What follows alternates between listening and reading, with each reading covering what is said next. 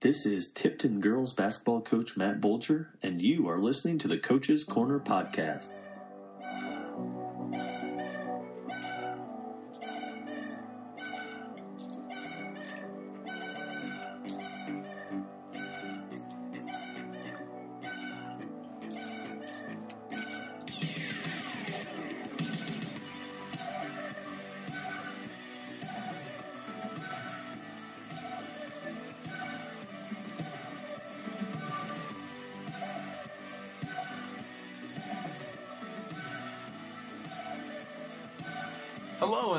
Coach's Corner podcast. I'm your host, Ryan Stonebreaker. Thanks for listening. It's a new year, and I caught up with some of our area coaches to talk about the first half of the season here in the winter months. From a time where there were fears of even having a winter sports season to now, where we sit halfway through the season with ever busy January on the horizon, let's be thankful for what we've had so far. On today's program, in no particular order, Tipton girls basketball coach Matt Bolger, Wilton girls basketball coach Jake Serrata, Nottoway Valley girls basketball coach Brian Eisbach, West Branch girls basketball coach Jared Tylee, Tipton boys basketball coach Brad Buckwalt, Durant boys basketball coach Matt Straube, North Cedar boys basketball coach Robert Helgerson, and Tipton wrestling coach Matt Neeren. Thanks for listening. Let's get started.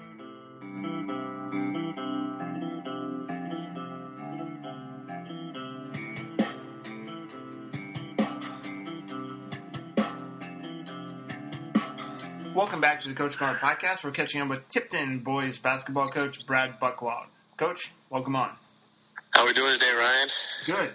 It is Christmas break, and you guys are in your longest extended time off from competition here over Christmas. How are things going?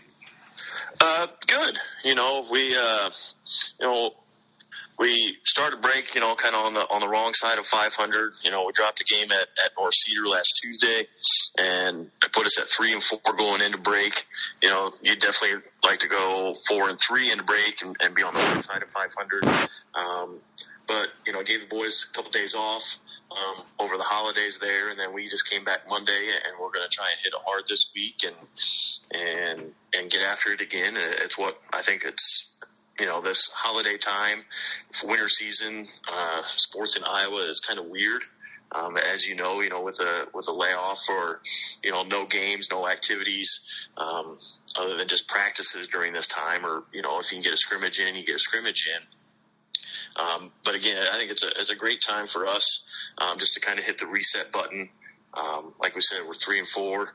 Hit the reset button and, and try and refocus ourselves as we make the big push here after after Christmas you say reset button. I would argue that you don't have much. It's not a full press of a button. You guys had uh, um, an opening season win at Regina, 49-46, and Coach Regina's a good team, and I know they they uh, you know it's first game and stuff, but you know you don't want that to be the highlight of the of the of the season, but you know it, that might be the highlight of the first half it's definitely the highlight of our first half. You know, again, it, you know, it, it was our first game out, and you know, the boys came out with a lot of energy and and did exactly what we wanted to, and, and yeah, we got that first win out of the way.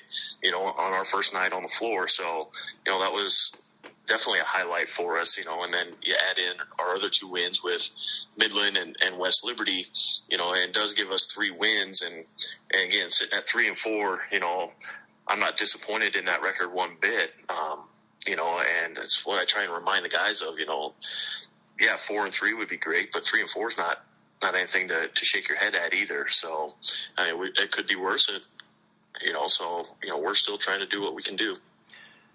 The the victory over Regina is first one since I believe it was 2016. It was kind of a long time since we had beaten Regina and at Regina, nonetheless. Um, I also thought the Midland victory was a good one. That was a Monday night, if I remember right. And that was the start of a three game week, our first one of the season. And that game was kind of crazy because we had to, you know, we were down early and had to fight back. We had two separate uh, 8-0 runs, one to end the second quarter and one to start the third quarter. And you know, I thought that was a that was a nice, uh, you know, that was five games into the year, and that was kind of an interesting point of the first half too. Yeah, yeah, you know, and and it's I don't know if it's just going to be our thing. I guess this season is you know we we tend to spot you know the opponents uh, a few points at the beginning of, of our games, and you know like I said we we were down early with with Midland, and then we did it the very next night um, at home against West Liberty and spotted them nine points at the beginning, and then had to turn around and claw that one back and, and turn it around. So, you know, you, you take those these bright spots, you know, like the, these two 8-0 runs here that you talked about in the second quarter, started the third quarter, you know, the win at Regina. Um, I'm trying to remember now against West Liberty. I think the second quarter was a was a 20 point quarter for us or a 25 point quarter for us. Um, you know, so I definitely take these highlights in the first half of the season. You guys have um, some good games coming up after the break. It's kind of exciting from my perspective because you guys play teams I cover too. So you know those regional uh, uh, rivals. Uh, you know you have Durant at home at Wilton, and then Bellevue on that Saturday. So our second three game week, and then uh, we turn around and play Cal Wheat that following Monday, and then Regina on uh, also that week. So five games within like a ten day stretch. So some of the uh, holiday uh, preparations, kind of looking ahead to that as far as okay, you know, we have we have uh, our, our list of to do things that you keep after you get through the games we've gotten, and but at the same time, you can't focus too much on that because you know you have you have to have a plan for those first ten days in a way, if nothing else, just to figure out where the minutes are coming all those all those games, right? Exactly. Um, yeah, you know, a big portion of, of, what we've been doing over the the break here is just kind of like we said, just kind of refocusing um, our attention on, on what we want to try and do in games and get established in terms of habits and things like that. Um, I thought we kind of lost that going into into into the break a little bit with a couple games going coming into the break there we kind of lost our offensive way a little bit so we've taken some time here in practice um, over the break and try and reestablish some of those those positive habits that we want want the boys to look at, you know, when they're on the floor. Um, but then again, you know, we, we just talked, yeah, you know, we kind of gave them the rundown and said, hey, you know, we got five games coming out of break, you know, that are, are going to be winnable games for us, you know, as long as we take care of business. Coach, let's take a look. You know, preseason you were uh, a new varsity coach, and uh, how have things gone? I mean, you've been around the the conference for a long time. You've been around the Tipton program a long time, but you know, did you have one of those uh, Norman Dale experiences? That first uh, game with Regina, it's like welcome to RVC basketball. Yeah, yeah. You know, it's uh, like I said, been around a long time, and and seen, you know, seen changes, uh, you know, across the conference and and schools and things like that. But uh, you know, sitting in a different role, wearing a different hat now, um, you know, it definitely it, it was good to get to the game. You know, just to get to that first game and knowing that you know once those games started and then you know having the practices in between things like that, you know, things would kind of calm down a little bit. I, you know, I would think, but uh, yeah, you know, just a lot of different things. Um, you know, that, that you know you don't normally think about, you know, as an assistant coach in terms of schedules and, and travel time and transportation and, and trying to coordinate with, with other coaches and schools and things like that. A lot of, a lot of things were up in the air at the beginning. So, yeah, stepping on the floor that, that first game, I was, you know, I was just ready to go because it was, it was back to games it's kind of exciting because you know you kind of have to make do with what you have when you have it, and you you know you don't have a you don't have a, a depth chart. You know you have to kind of and you have uh, are fortunate enough to have um, some good assistant coaches. Um, some that have had head coach experience to kind of lean on, and you know, not all head coaches have that. Right, right. You know, they, have been a huge help um, assistants have so far this year in terms of just kind of being flexible and, and absorbing, you know, new information. Um, again, are, are all new um, to the program um, in terms of being coaches again this year, and and with the changes that, that we put in, you know, they, they've come to practice and games and things like that, ready to you know absorb what what I'm telling the guys, what what we're trying to get across, and then again they put their own spin on it and the conversations that they have with the players as well. Let's take a look at some of the leaders here. You have two seniors, two juniors leading the way, and then a trio of sophomores. in the in the points scored. Caden Rezac leads us in scoring with just under nine points a game, and Caden's had a. Uh, I can't be more happier for him. He's had a, a high school career, uh, just some hard luck, tough luck injuries here and there, and he's getting his shot in his senior year. And you know, you factor in pandemic stuff. You don't know if you're going to have a season, and it's just I don't know. I have a I have a special. Uh, I, I'm excited for Caden that he's getting this. Uh, that he's had what he's had so far. Yeah, you know, uh, you know, he's a little slow start to his senior year, but uh, again, he's starting to find his groove a little bit. And again, like you said, you know, you know, he's had one of those unfortunate, you know, high school careers where, you know, a, a couple years, you know, it's some of his seasons are marred by injury, and to see him have start to have this success on the basketball floor, and you know, and he's a basketball kid, has you know, he's from a basketball family, so um, yeah, definitely excited to you know see what he can do after Christmas here, and as we hit the the big stretch of the season. Just sitting outside the top ten of the uh, in the points for the South Division, he's uh, there's a lot of people kind of jumbled up in the after the top three guys, and um, so yeah, he's kind of flirting with that. Um, two juniors next, Bob Ryan, Cody Bowman, and uh, these guys have been interesting. You know, Cody's kind of had uh, some nice runs, and uh, he's provided a little spark out there. Bob's kind of taken the point guard position over. Yeah, you know, going into the season, um, that was kind of my thought was to have Bob, you know, kind of fill that role, and and we got to look at it last year um, at the start of last season when Trent Pelzer was injured, and you know we essentially just threw Bob into that role. You know, he went from fresh off to all of a sudden, hey, you're going to be the starting varsity point guard game one for the first, you know, five, six games of the season. You know, best of luck. You know, here we go. And I think he, he took that experience to heart. And then he used the rest of his, his sophomore year last year, JV, you know, the second half of the season and really started to build that confidence to the point where he knew that he could come in and, and be a, a starting varsity point guard in this conference. Um, Cody Bowman, I mean, the, the kid's long and athletic and you know that's what he uses to his abilities right now, and and he's effective for us. Um, you know he, he's shooting it pretty efficiently. You know he's shooting about, he's about fifty five percent um, field goal shooter on season right now.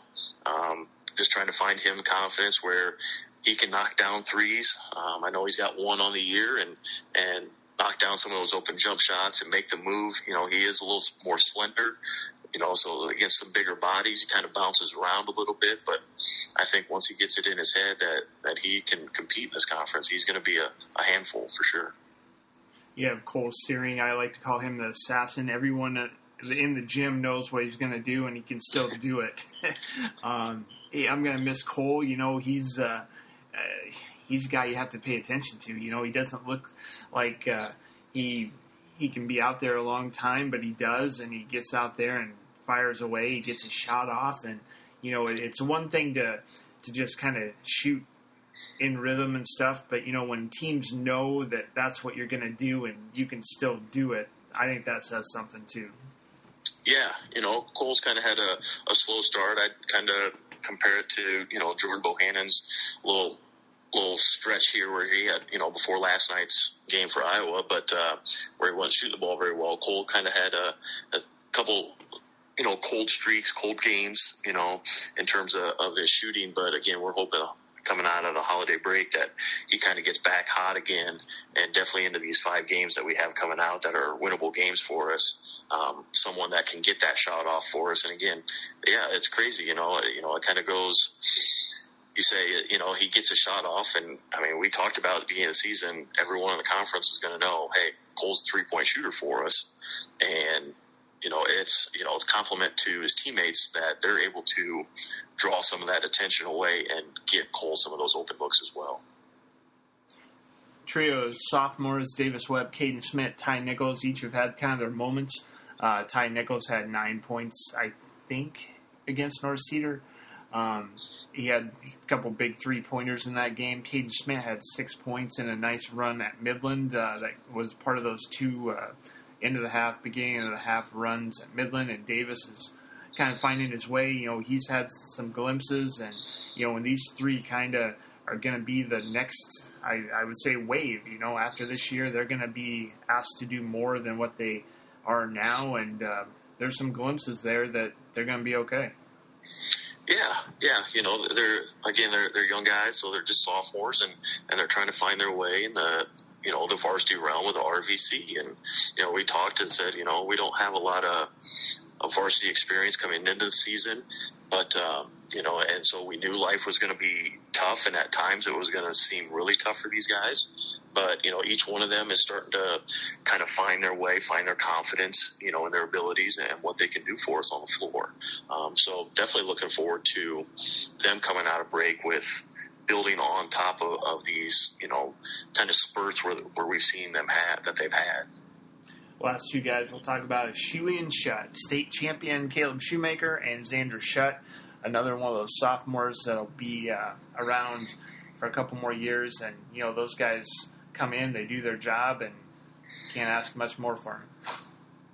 Uh, yeah, I mean, Xander Shutt, another sophomore, big body. You know, looking forward. You know, we talked to him um, at the beginning of the season um, in terms of his role this year coming into into the season, and, and he gets some JV minutes as well as some varsity minutes. And so, you know, we talked about him just trying to dominate at that JV level and then, you know, take advantage of the minutes that he gets on, the varsity floor. And, you know, we've unfortunately had some games where it's been kind of a, an up and down type game and, you know, a bigger body like Xander, you know, that, that fast break type game isn't always necessarily his cup of tea, but, you know, we're definitely looking forward to trying to get him some more minutes on the, on the floor here, um, varsity wise, you know, these first five games coming out of break. And I mean, you can't say enough about Caleb Shoemaker. I mean, he's like the the ultimate teammate. You know, he's he's a kid that you could be up fifty, you could be down fifty. The kid's got a smile on his face, and he just absolutely enjoys being on the floor with you know with his buddies and and competing.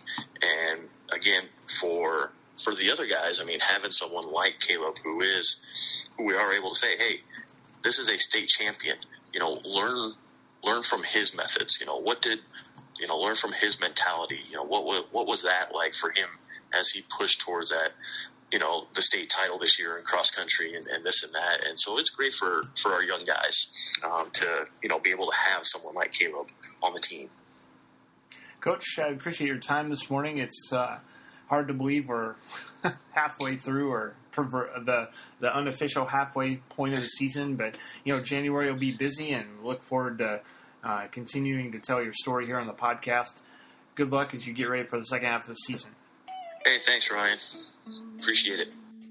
I got a parrot of hair on my shoulder. It's it's there and it's Like I show you my I'm no folder. Yes, I'm a soldier. Against everything square, I'm unsightly. Yes, I know it look good, so don't find me.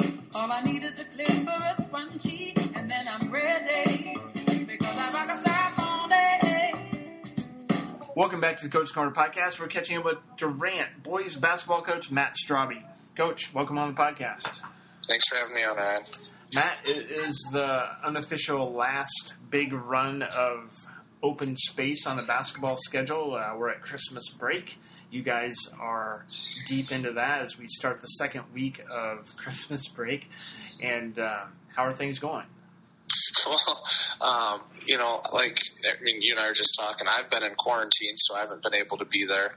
Um, and unless I can test out of it, I think I'm in quarantine until January 5th, which is our first game back. Um, but uh, you know, Austin Hall's my my assistant varsity coach has been running things, um, kind of keeping me in the loop. We've been talking about things we want to have done at practices, things like that, anything we want to implement or whatever. Um, he says it's been going pretty well. So, um, you know, for the most part, hopefully they're, um, you know, putting in some good effort and, and improving right now because we need to. And that's one of the cool things about you guys uh, down Durant. You guys have had cohesiveness in your coaching staff um, since you've taken over. Um, you know, you you guys have had. There's always been at least one, sometimes two, sometimes everybody. Um, I think that's huge, and and and just in general. But you know, you're, you're seeing the benefits of that.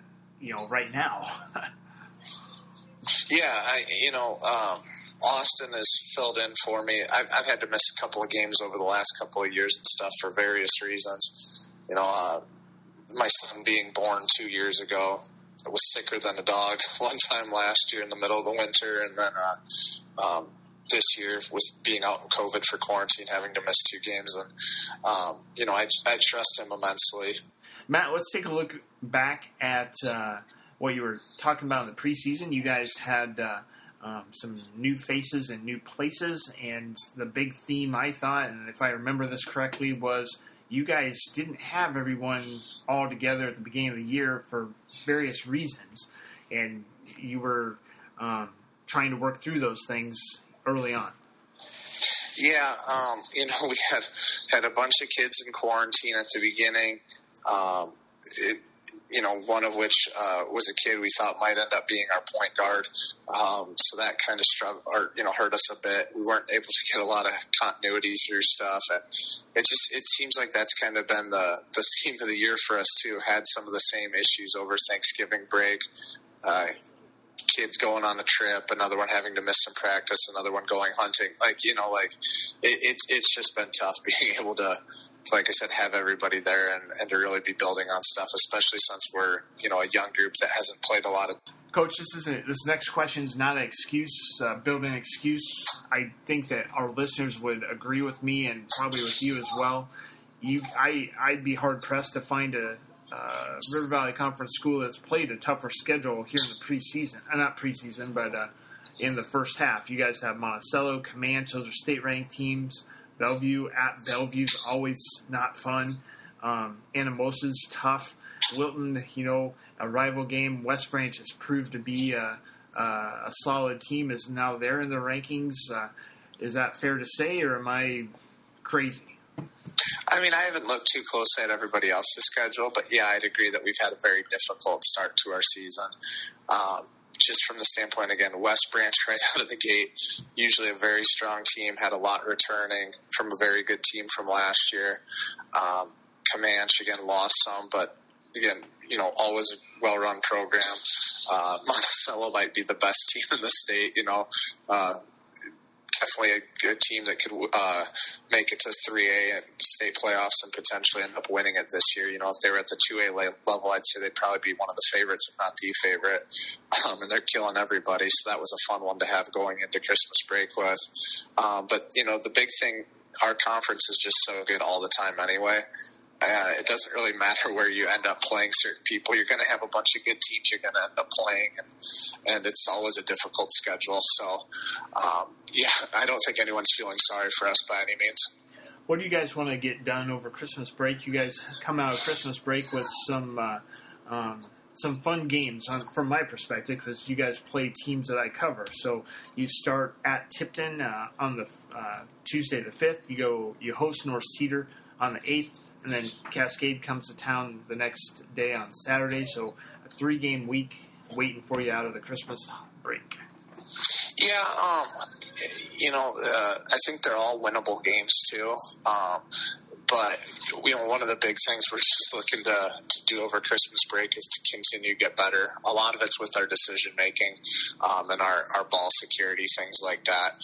Those have been some areas where we struggled early on this year, and we just have to continue improving and growing. Um, and you know, with some of the kids, it's just getting more and more time right now playing at the varsity level. Hopefully, the game slows down a little bit for them um, and, and, just starts to get a little easier. You know, and I thought we saw some flashes of that before break. Um, the Camanche game, especially, I thought we played a really good first half and, and played them pretty tough most of the game. Um, that was even though you know I think we ended up getting beat by like 18. I thought that was probably our best played game of the season, so that was a good thing to see. Um, Monticello first half of that game, um, you know, uh, kind of weird having to watch it on the stream and stuff instead of able to be there, but. Uh, um, you know, we we handled their pressure fairly well in the first half. You know, it probably would have been within ten points or so, but we think we only hit one of like five or six free throws in the first half and missed four or five bunnies. You know, if we could just go ahead and put, you know, hit some easy shots, hit the free ones, we've got five to ten point ball game, and we're feeling calm. And those are things we needed to see. So, you know, we just got to continue that going forward. You guys, let's take a look at some of the uh, individuals here you guys have three of your five starters are juniors or sophomores. Um, two seniors round out the starting normal starting lineup. Nolan DeLong, Garrett Hollenbach are the two leaders in points, and they are sophomores, and they have really impressed me from their athleticism that I've seen in the game so far. Yeah, I, would absolutely agree, and and you know there are two best players. Um, Garrett put in an, a ton of work over the summer uh, and fall trying to get better, and Nolan's just a really gifted athlete, obviously. Um, and uh, yeah, we're going to continue to build around them for the next three years, and you know they'll kind of take us where we need to. It's you know big things with them. Nolan's got to be a little bit better with the ball. A few too many turnovers, and we're asking him to do a lot. You know, he's having to guard the other team's best player, then then handle the ball a bit for us and, and create. And that's that's a lot to ask for a kid, especially a sophomore. Um, and Garrett, you know, thing with him, he's really just we talked about got to let the game start to slow down for him. He showed some flashes this year. Um, we just got to get consistency from him and, and, get him healthy. He's had a little bit of an ankle thing bugging him too. Uh, I think he missed the Bellevue or missed most of the Bellevue game and and all the Monticello game with that. So getting him healthy will help too. Um, but yeah, those those two, like I said, have, have done a, a, really nice job for us so far as sophomores. An all around game too. You know, they they lead you guys in rebounding, uh, a handful of assists and steals uh, up near the. Top half of your guys' team. And, you know, coach, you know, I fall into this trap all the time about thinking the that players are older than they are. And, you know, I'm always, well, I've asked you many times, it's like, hey, so and so, so and so's a sophomore or a junior or, or whatever. And um, I always get the same same look from every coach, you yourself included. It's like, come on, you should know this, you know. But it's like you have to bring those kids along. I mean, Nolan DeLong's the all-state football player, but you know, sophomore basketball player too. You know, it's he's not just a football player. So you, you still have to teach these kids a different game, and you know, they're coming up from. You're asking them to do different things, and I'm sure that's a. Uh, like you said, I mean, there's flashes, and then there's you know growing pains, and there's there'll be more, hopefully, flashes than growing pains, obviously, that you want. Oh yeah, I mean, you know, you look at a kid like Nolan too. I'd probably say basketball's his third sport, and maybe maybe even his fourth sport because I mean he's a hell of a track runner, um, and we didn't get to see him last year when the track season got canceled. But I don't know if you, I, I know this is middle school and it's you know it is what it is, but I don't think he ever lost a 100 or 200 uh, meter race at any point in seventh or eighth grade. You know, so uh, he's going to be a heck of a track runner too. Um, but yeah, I, a kid like him, who, like I said, I, would say basketball is probably his third or fourth sport, but he's he's grown tremendously over the last year. His shots really improved, forms a lot better. Um, he can really kind of get to whatever spot he wants to on the court. You know, if we can get him in space, especially, he's he's doing a heck of a job there for us.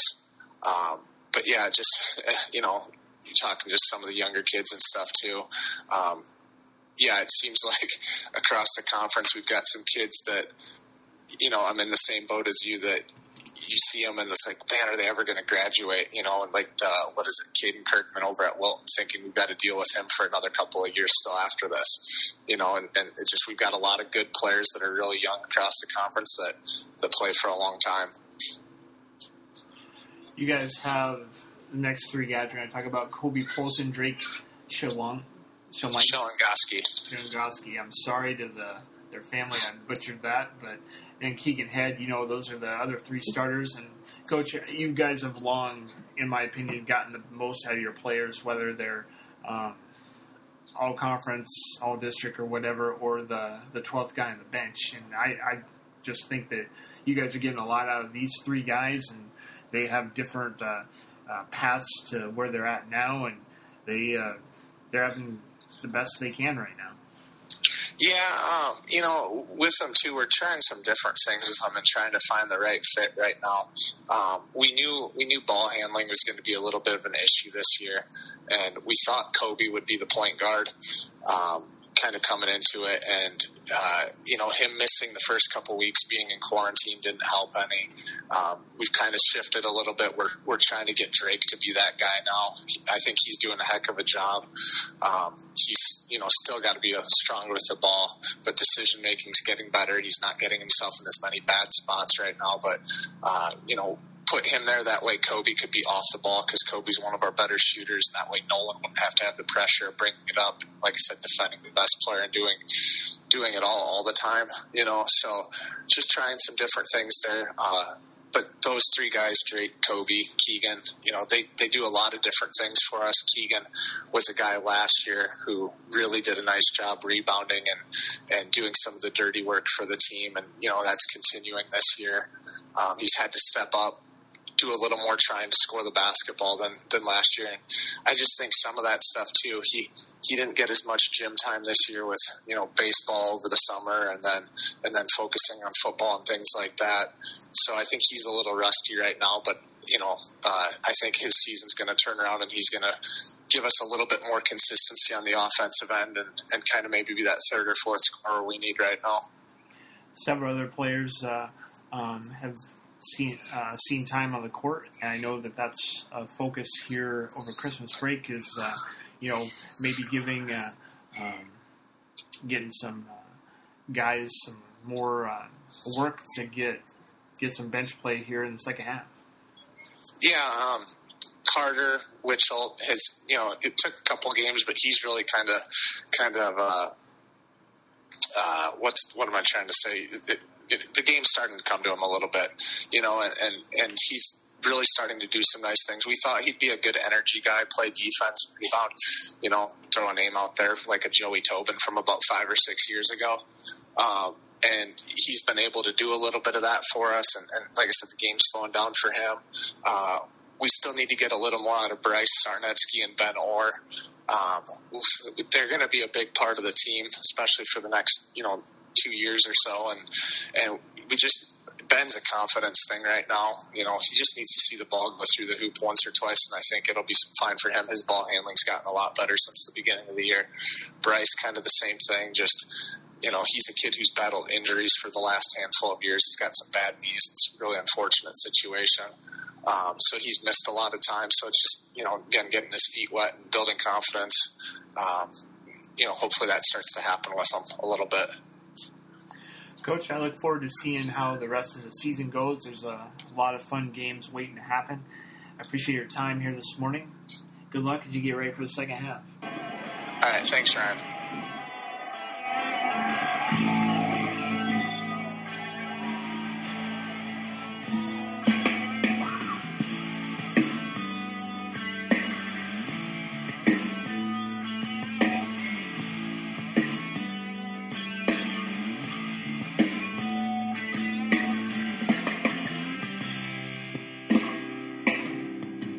Welcome back to the Coach Corner podcast. We're catching up with Nodaway Valley girls basketball coach Brian Eisbach.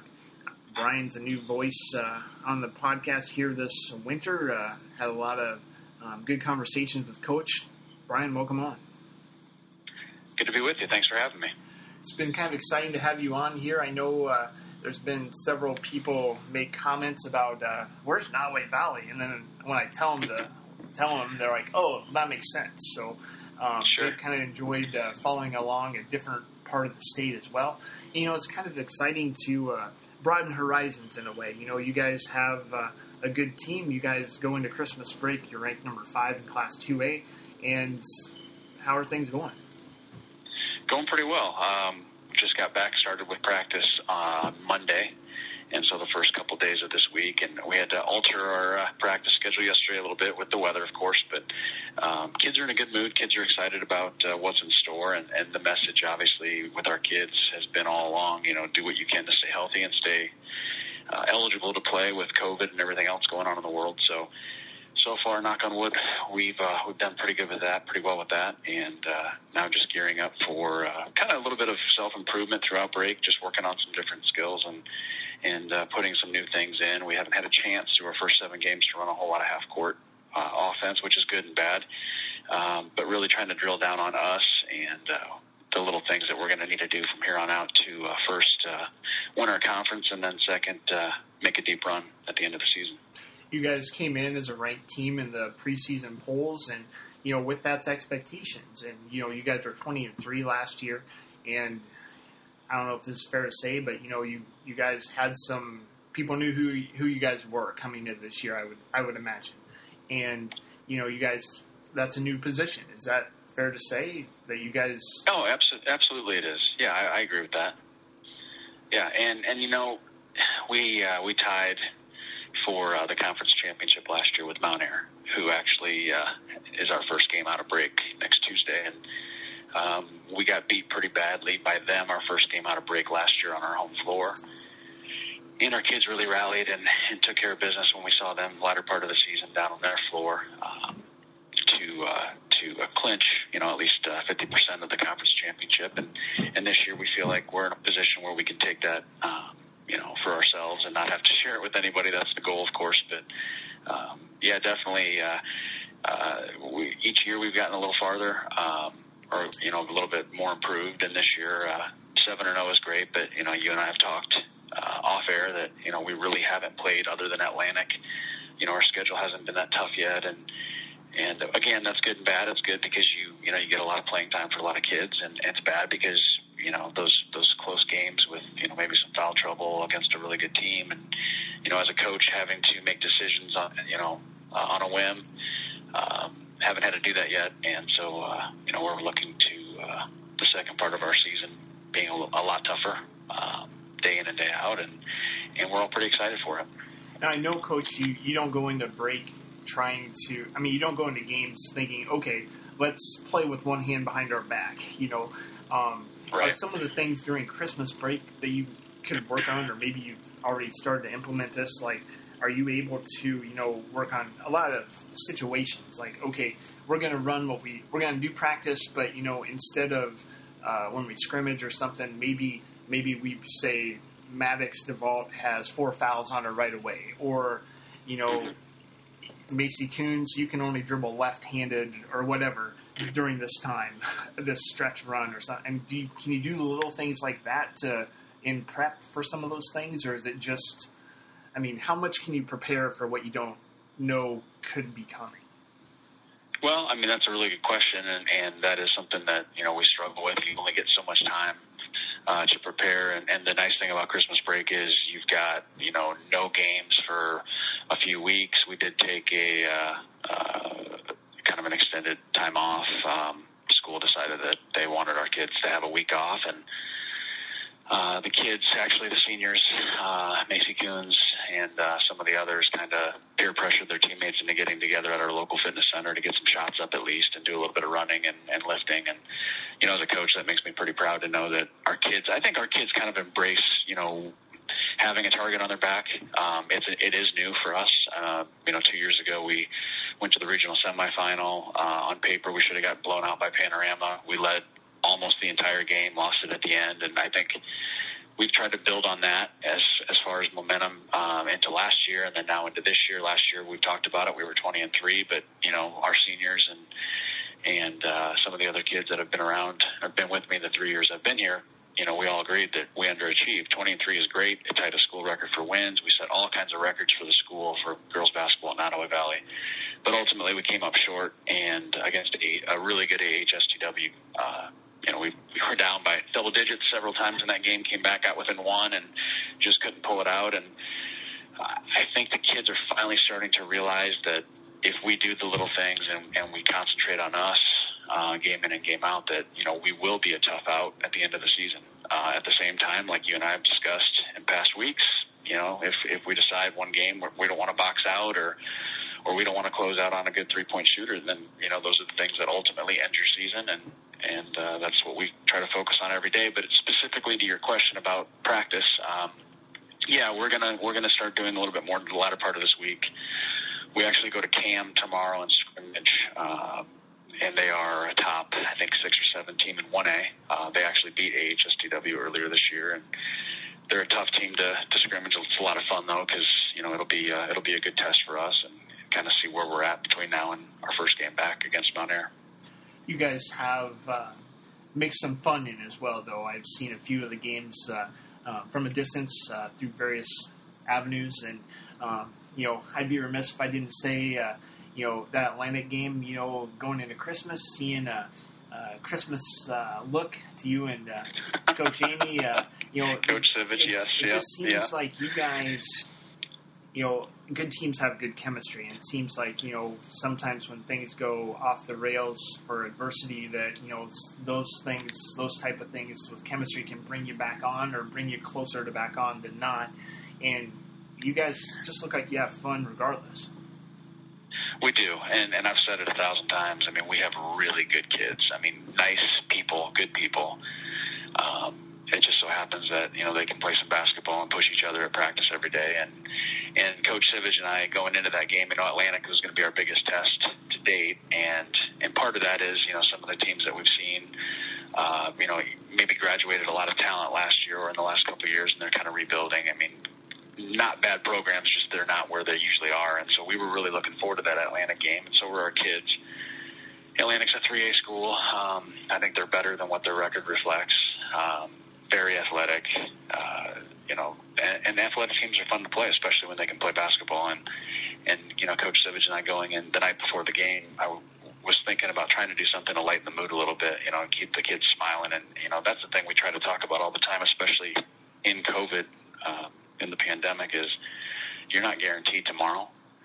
Um, you know, embrace this and and take a moment each each day or each practice or each game to just appreciate the fact that you know there's there's plenty of teams, plenty of kids out there that aren't able to play right now, whether it's the state doesn't allow it or or they've had cases and they're all they're all in quarantine. Like you know, take advantage of this opportunity. And I know there's not fan, the fans in the stands that we're you know accustomed to but we've got people all over the Midwest that are from this area that are watching us online and sending us messages, and, and you know, it's just it's a it's a really neat um, it's a really neat community. It's a really neat team, and very proud of where we're at.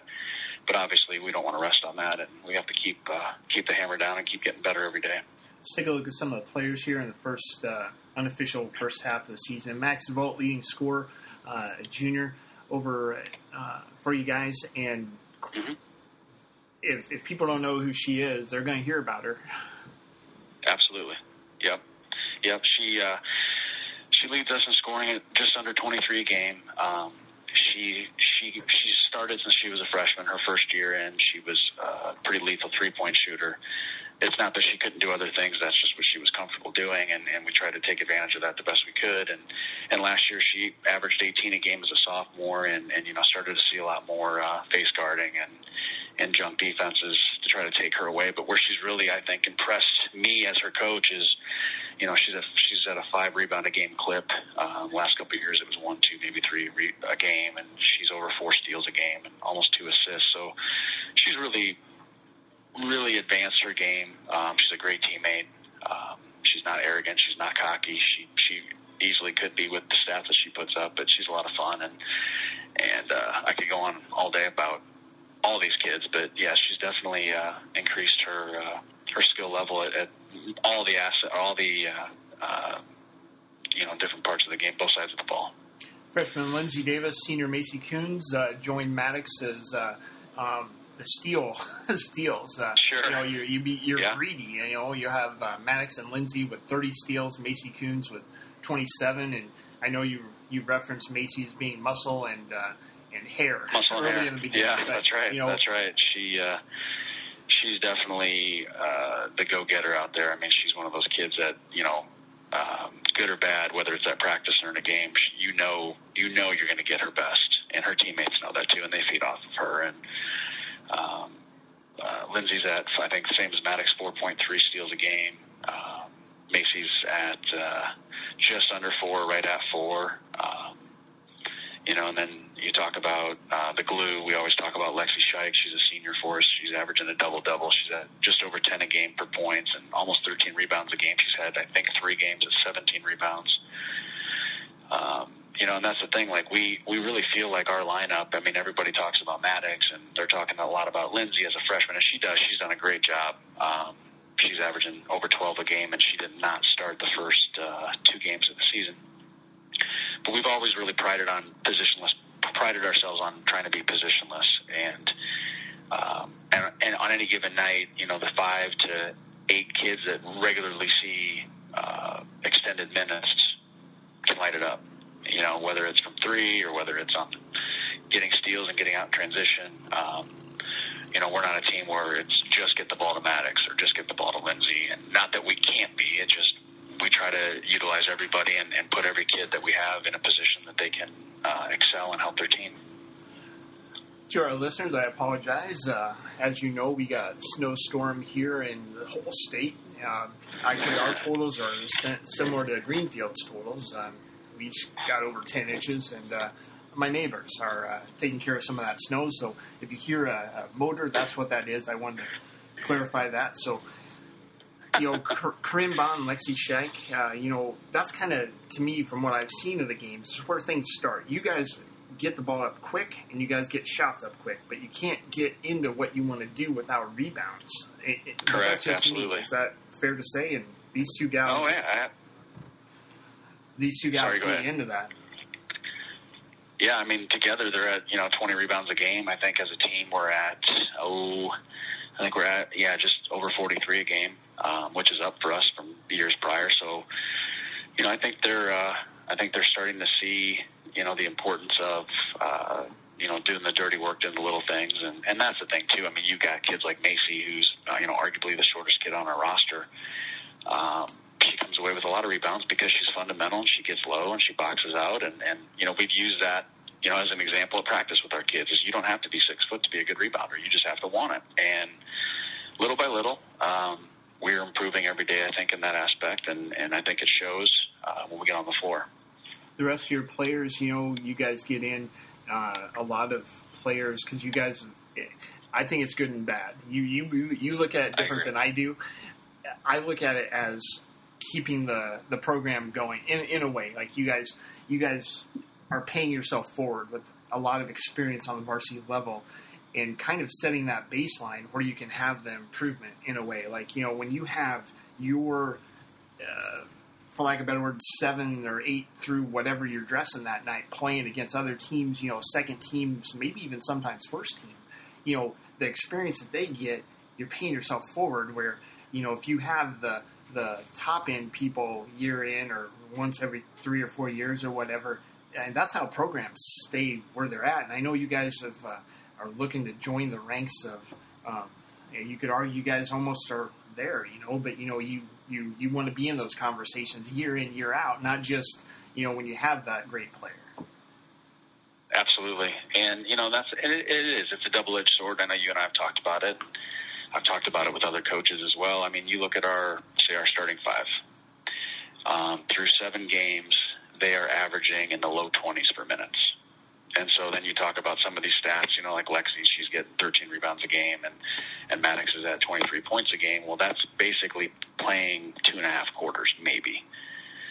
Um, but then the other the other edge is the other side of the uh, edge is you know like we we go to Atlantic and it was a very physical game. We knew it would be, and and we started to get in a little bit of foul trouble, and we had. Um, you know, Taryn Getler comes in as a junior, and she's not played a ton her first two years, but she's worked her tail off.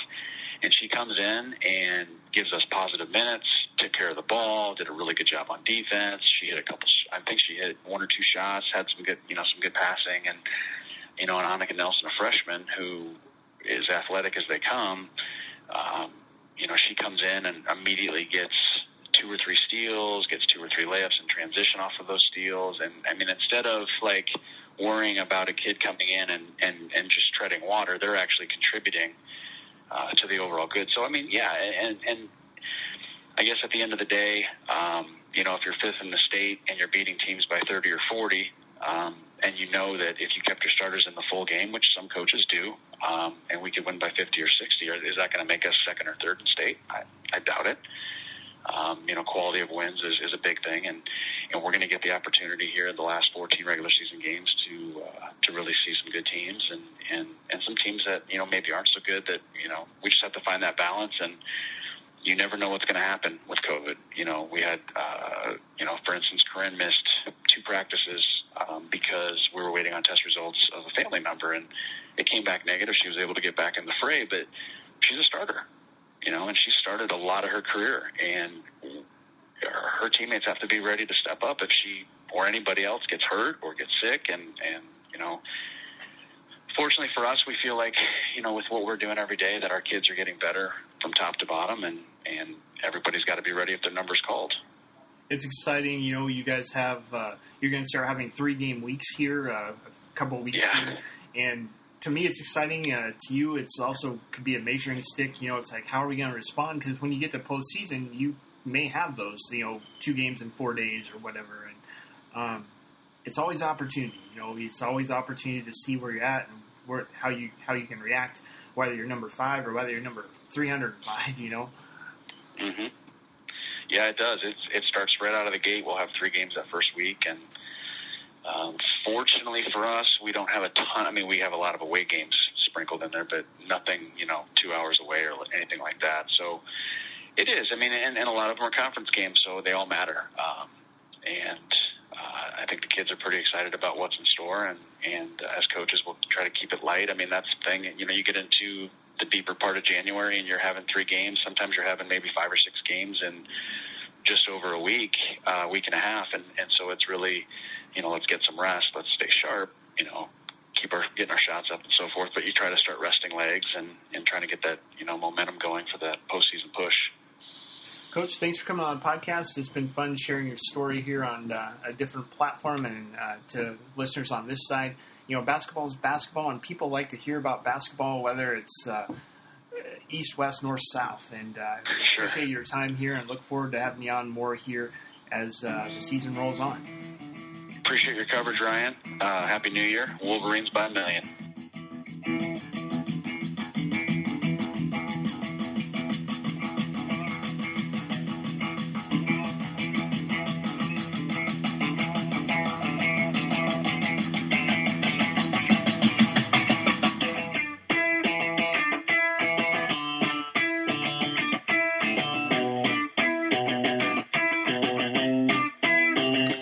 Welcome back to the Coach Corner podcast. We're catching up with Tipton girls basketball coach Matt Bolger. Matt, welcome on the podcast. Thank you very much. by the time some people listen to this, it'll be the new new year 2021. You guys uh, have are in the uh, I want to say off week, but uh, you know pause maybe. You know you guys have a couple weeks off for the holidays, but you guys also have to prepare for a second half or unofficial second half of the season. How are things going? Uh, yeah, so we, we gave the girls about five days off after the North Cedar game, so they had a nice little break there. Got to spend Christmas with family and everything. Came back on Monday, and uh, we've had two practices in so far, and I would say that that they were two of our better practices we've had this year. Um, I, I think we're starting to.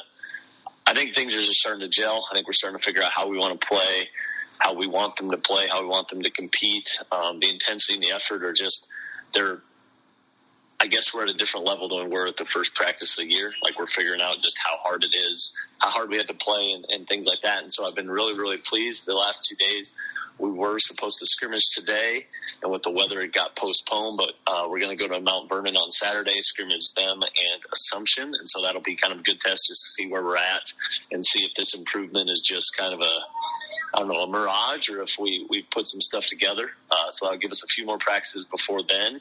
But I've been really, really pleased. I told the girls the other day, you know, Christmas break practices, they go one of two ways. You know, it's never usually in the middle. It's either really good because you're figuring stuff out or really bad because you're kind of just in the whatever the holiday slump or whatever. But they've, they've competed really well. Um, we brought our eighth grade up to practice because they're done with their season, so state allows that. So it's giving us a few more bodies, um, actually a little more size to compete against, and just kind of setting that tone for the future.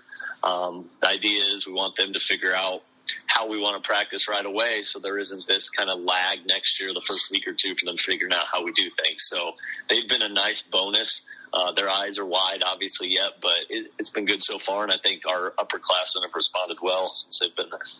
You guys, um, first year here at Tipton, and you know when we talked back in November, um, a lot of new was going on. Uh, the Yeah. girls were learning you, you were learning the girls, you were learning how to how you could push them, how they learned how much they could maybe get away with. I don't know, but Right. you know how how was that transition as uh, as you're sitting here eight games into the year and uh, in unofficial halfway through the season? Oh, you know, I've, I've been. I think I've said it every show so far. Just they keep coming back for more, keep competing, we keep pushing them. Um, it has been different, and just kind of reflecting. You know, having that five day break wasn't just for them, but for me too, just to kind of reflect how things have gone and maybe what what I did right, maybe what I should have changed, and just. I think I never really realized just how much newness there was for them, and just having, you know, we got an extra few days because the Anamosa game was postponed or whatever. So before our first game, we did get three weeks of practice in, but still to completely overhaul everything and do stuff very differently and new terminology and new ways of doing things, that's definitely not enough time. And so I don't think I fully appreciated just how much we were throwing at them. And so it's starting to stick now, and, and you're starting to see that. Um, I have a, a former assistant of mine who coaches um, in college now, and he came to practice the other day, and he had been at our first game, and you know it's a lot easier to see from the outside when there's improvement and things like that. And he said, "Look, I've seen a lot of growth." Out of a lot of these girls from that first game that I saw them, so it was good to hear from kind of an outside perspective. There, um, they're starting to get stuff. The buy-in has never been a problem. It's just the, you know, it's it's easy to want to win, but then to have to put the steps and the work in to actually do that winning, that's that's a whole different ball game, and I think that's what they're figuring out. But um, no, it's been it's been great. The newness is not so new anymore, and so that makes you know everybody's life a little easier, especially mine, because we can move a little quicker, and I like to do that. And so, yeah, we didn't really do a whole lot of new anything here these first couple days. It's just fixing some stuff we're not doing so well, but I think that's helping us that we're more comfortable in how we're playing and what we're doing, and we're just going to limit kind of what what else we're throwing at them. We're just going to get better at what they already know.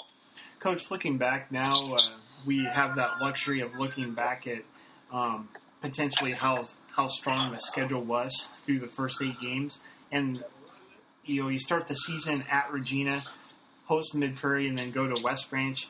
In that time, you know West Branch uh, became the top ranked team in Class Two A. They had start started in the preseason rankings. Now they're uh, slipped back to number four.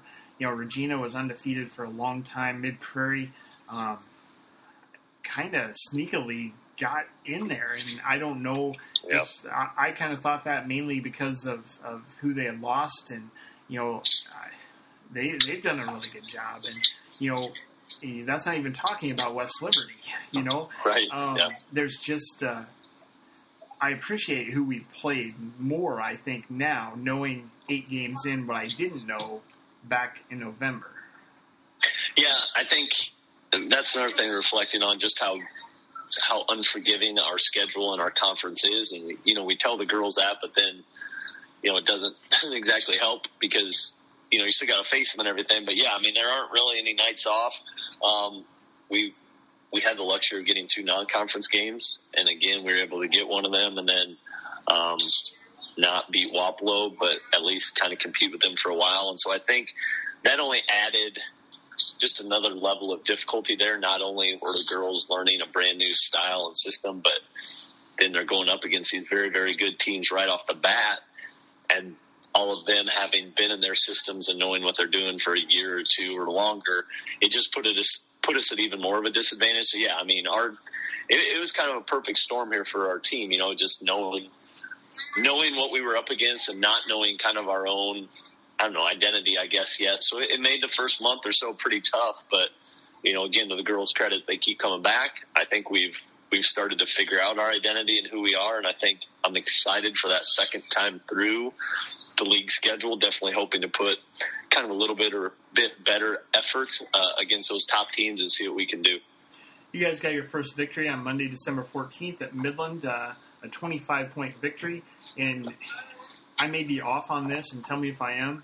But you know, that second half, you know, where you guys scored 25 points and outscored the Eagles 17 to three in in the fourth quarter. Um, granted, Midland's still looking for their first victory, um, but I think that kind of is where things diverged into our identity right now. And as I see it, you know, just hard, tough nosed, we're bringing the fight to you. Is that? Yeah, yeah, and I think you're accurate in that, and that's kind of we talked about that very early. Like that needed to be our identity, just because you know we're not big, and I tell them, you know, if we're looking at talent, I think we're at a disadvantage in a lot of our games just because you know, we haven't played a lot of basketball together and we're all new to this and everything else. And so we really tried to harp on just being tougher team, you know, whether that's rebounding, defense, getting on the floor, whatever. And so all those things.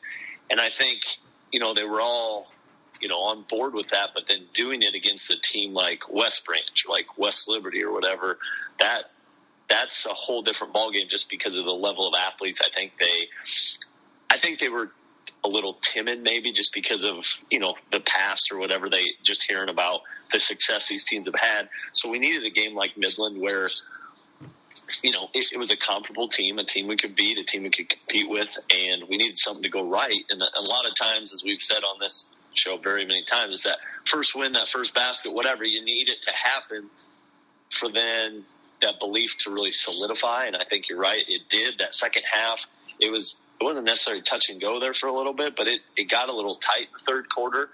And then we just we started making those hustle plays, those little plays, making the extra pass, getting on the floor for a loose ball, chasing down some a, a ball that was going out of bounds and saving it, like things like that. And we saw how that kind of just it made us kind of go on a run, and that energy level and that that excitement kind of built, and we were able to finish the game really strong. And so, yeah, I think I think that a lot of things took hold that game. Now, unfortunately, the next day we did play West Liberty, and it kind of it disappeared for a little bit. But I would say ever since that Midland game, we've had definitely the effort and the the focus of what we're trying to be. I think have been more prevalent. You know, it's kind of funny. The fan base probably are like, we. I, I don't know. I, I know we have a basketball team, but you know we've been on the road six of the eight games. Uh, I say that kind of silly, but you know it's it's been interesting to see our development on the road.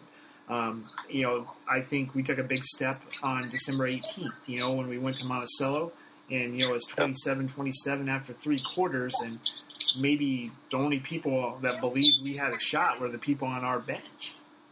Yeah. Yeah. I mean, I think I have said that to the girls too a couple times just because I'm not currently living in Tipton. I'm not currently in the school system yet. So I tell them, you know, I don't know what you're hearing around town. I don't know what you're hearing at school, but I can tell you honestly, you're getting better, and I hope that's what you know. I hope that's what they're seeing too, whether whatever they're hearing outside of the, the walls or whatever. But but yeah, I mean, I think they need that too. That Monticello game where we start out super hot and up ten at the end of the first quarter, hang on to a lead at halftime. Tied third quarter, we just kind of ran out of gas, ran out of shots that, that just wouldn't fall. Um, I mean, it's just getting closer and closer and closer. Um, and that's the thing. Like, I think I said this the other day at practice. I don't want to be at the end of the season and being, I don't want to be content with being almost, you know, almost getting a win or almost getting this tide turned or whatever. You know, we want to get over that hump and make it happen. And I think the girls, after these last couple days, I feel, I feel like they're on the same page as me and they're not, they're not content with being almost either. And so it's exciting to know we've played a bunch of games away. We've gotten eight games in, but we have a whole lot of games left, and hopefully, hopefully, if our schedule holds, we'll get a bunch of home games yet to finish the year.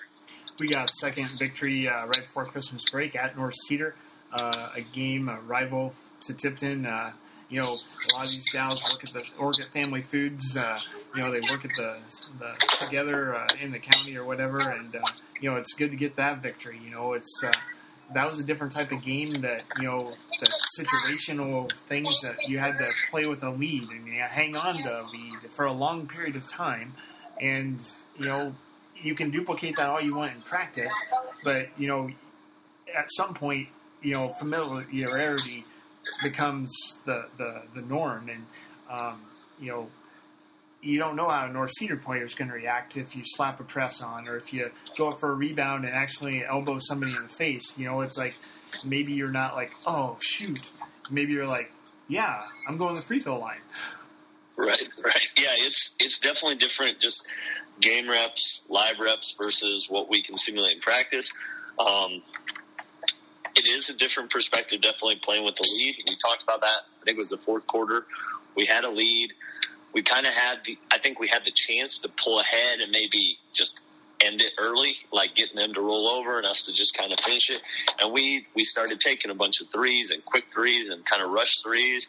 And during a timeout, I was like, look, I know, I know this is new. Like, I know we haven't played with the lead a lot. I know we haven't, you know, been in the driver's seat a bunch, but we just kind of talked. What kind of shots should we be taking and how can we finish this game well? And so you're right, a lot of things that we're still in the learning process of. That was a super good game for us.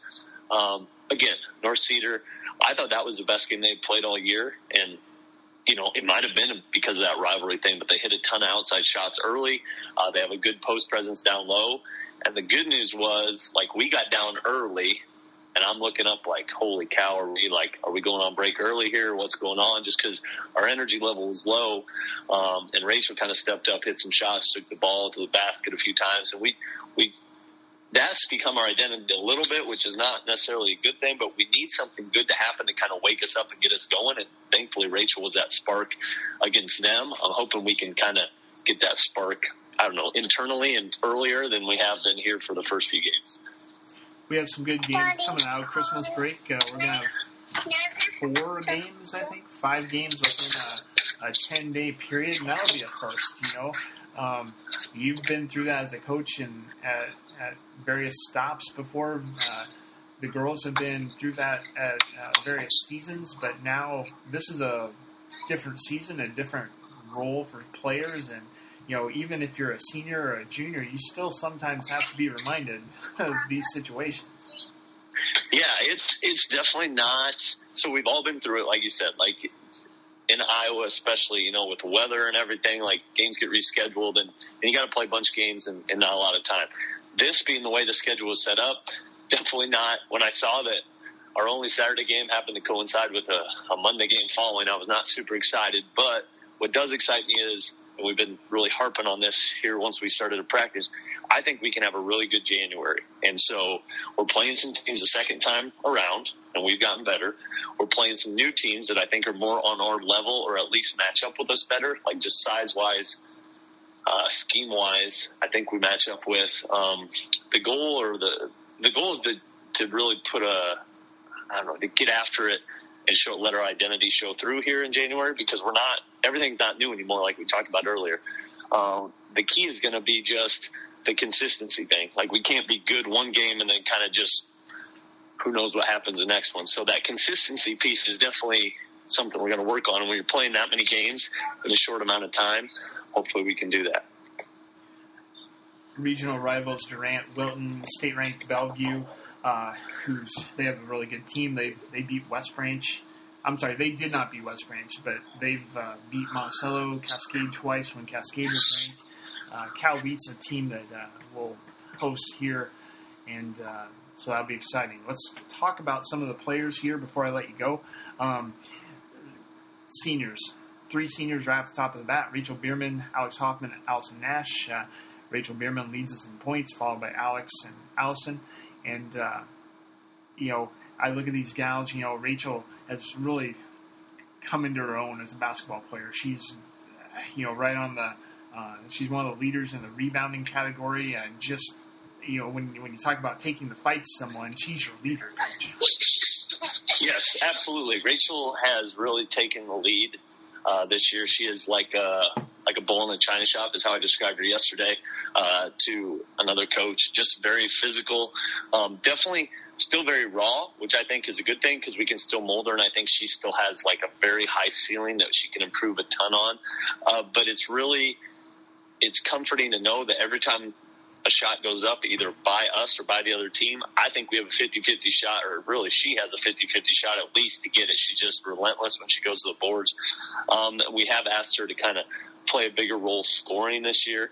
Um, yeah, she's been a great leader for us. Alex and Nash um, right underneath her.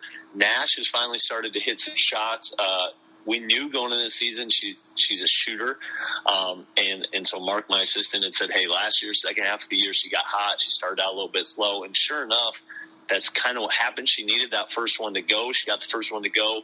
Hit a couple against Monticello. Hit a couple against North Cedar. Um, so just I'm hopeful that we can keep building on that for the the second half of the season. And Alex, to me, is just our most well-rounded basketball player. We're going to have her start bringing the ball up a little bit more. We're going to play through her offensively, do some different things with her because she's so versatile. And so, yeah, we're really that that newness that we talked about them trying to figure out what I want. I was also still figuring out kind of where our strengths were, and so having that eight games in kind of seeing, okay, Alex is kind of good here. We need to get her the ball in these areas. Rachel's better at scoring in this spot. So I think we can be more efficient and more effective the second half just because I think we both know each other better. And so uh, those three are going to be huge parts of that. You know, I, I think Alex a couple of times against Monticello, she got hot um, in the first quarter. I think she made three threes, or maybe in the first half, three threes. And um, after one of them, she was pretty animated and excited. And it was, was, you know, it's like getting that first shot to fall almost gives them permission to to keep doing it in a way. Yeah, and, yeah, yeah. And, and that's the hard, like, again, it's that confidence thing, which, you know, for whatever reason, I would not say confident is like a word that would describe us super well, like just because of maybe past results or whatever.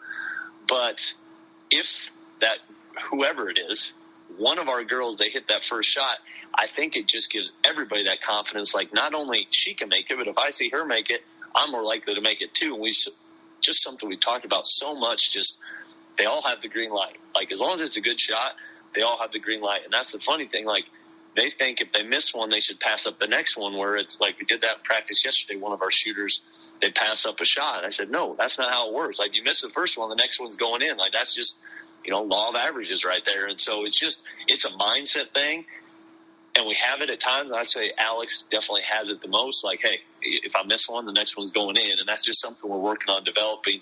Just that confidence that that shot's going to go in. Rachel and Alex have been our leading free throw shooters. They've both gotten to the free throw line around 40 times, and you know, Alex has a good uh, family line there, as Logan was uh, school's leading scorer, and he got to the free throw line quite a bit.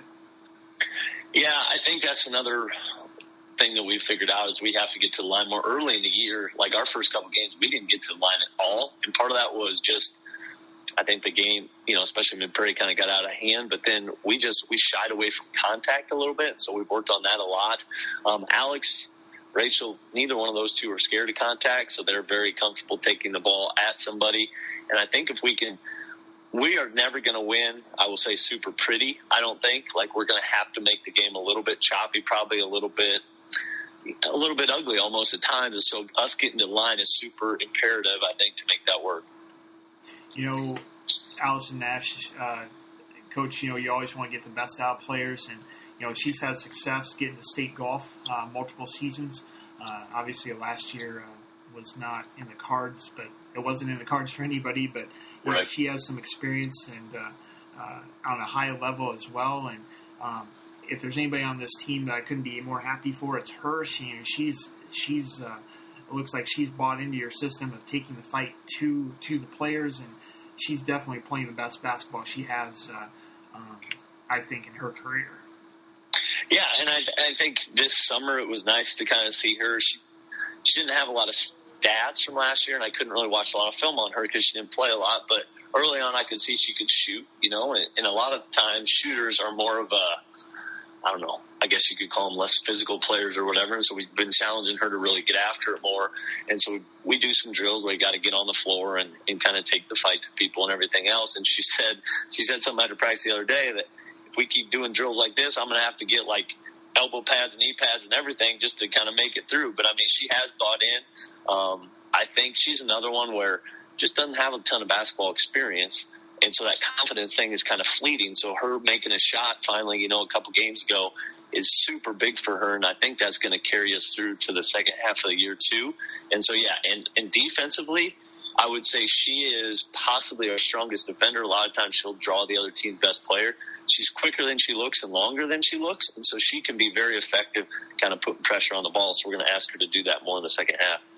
You of have a glimpse of the future. You have Brenna Wilkins, Carly Langenberg, Ashley Hatland. Uh, you know, Brenna and Ashley are sophomores. Carly's a freshman. You know, Carly's of the three have started um, a little more than the other ones, but the other gals, uh, you know, you, you talked about early in the season about you know we're going to put the ball in the hands of people that can take care of the ball, and you know all three of those gals. It kind of gives me, and I might be wrong here, but you know, kind of a glimpse to to, to me and the fan base here that you know these gals are going to be the ball handlers uh, next year and beyond.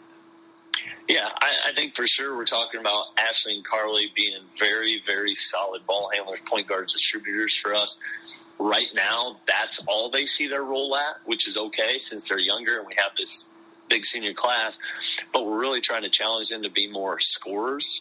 And so that, you know, it's hard, I think, when you're in that point guard role, especially when you're young, to maybe look for your own shot, but they're slowly starting to do it. And so I think if we can make those two really buy into that and realize that they can score too, I think that'll make us a better team and will definitely help us for down the road. Brenna has just, she has just grown by leaps and bounds this year. She had a couple great practices like the second week of the season, and right before our first game, she had a like an accident with one of her livestock, and so her offhand kind of it had it had been hurt for a while, and so she I think she's finally starting to get healthy. She is our our toughest player. She is our most physical player, even though she's I don't know five seven or so on the floor all the time.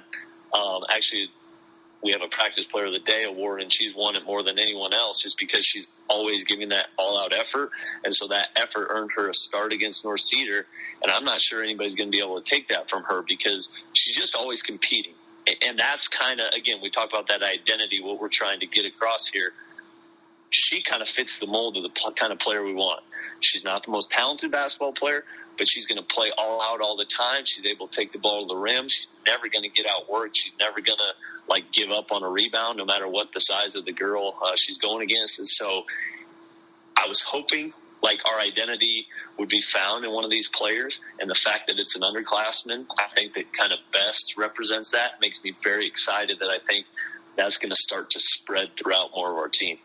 Each of them have an interesting uh, stat line too. You know, Ashley has 13 steals. That's near the top of the team. Carly has uh, 10 assists, which is near the top of the team. Brenna has 19 rebounds, which is near the top of the team. So even if they, you know, maybe don't look for their shot, you know, they're they're they found their niche somewhere. Yeah, and they all complement each other well and complement our seniors very well. I think they are good to be role players right now, and that's what we need them to be. Um, like you said, Ashley can get some steals, and Carly passes the ball well. Brenna's always going to the boards. Um, and I hope what I'm hoping is they see that niche there. They're good with that, but they also realize that they can expand that. I hope, and so we're we're really working on, like I said, just offensively. We don't. There have been games where our seniors score like every point, and that's great when we win and when we score enough. Uh, but we're trying to get some underclassmen to really, as long as they're good shots, to be comfortable shooting and just being a little bit more aggressively on the offensive end before I let you go, I'd be remiss if I didn't talk about our other two seniors, Liz Bierman, Haley Stewart. Liz, 40 rebounds, second on the team.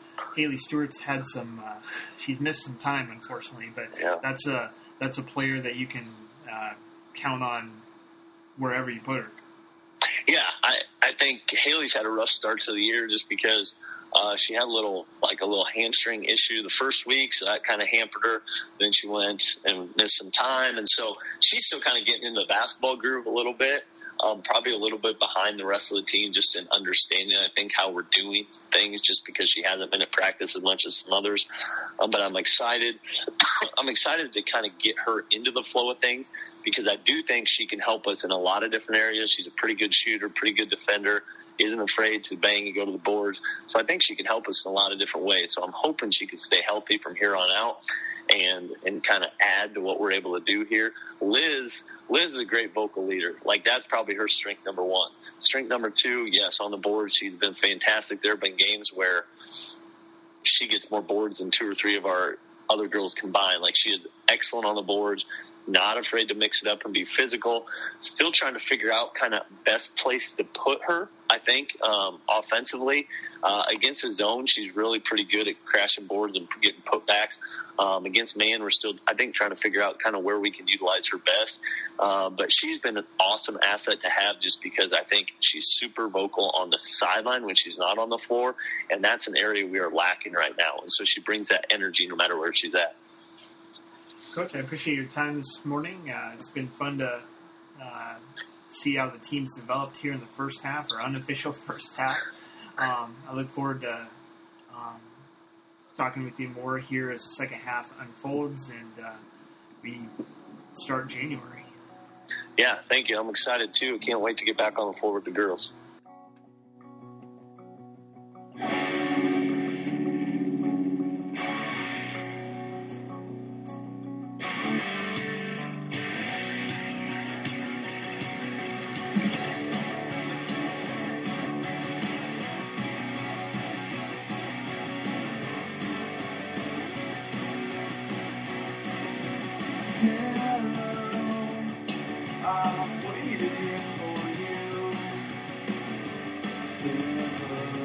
The Coach Corner podcast. We're catching up with Wilton girls basketball coach Jake Serrata. Jake, welcome on. Thank you. This will be the new year when people hear this for the most part. You know, uh, it's uh, the unofficial halfway point of the season. How are things going?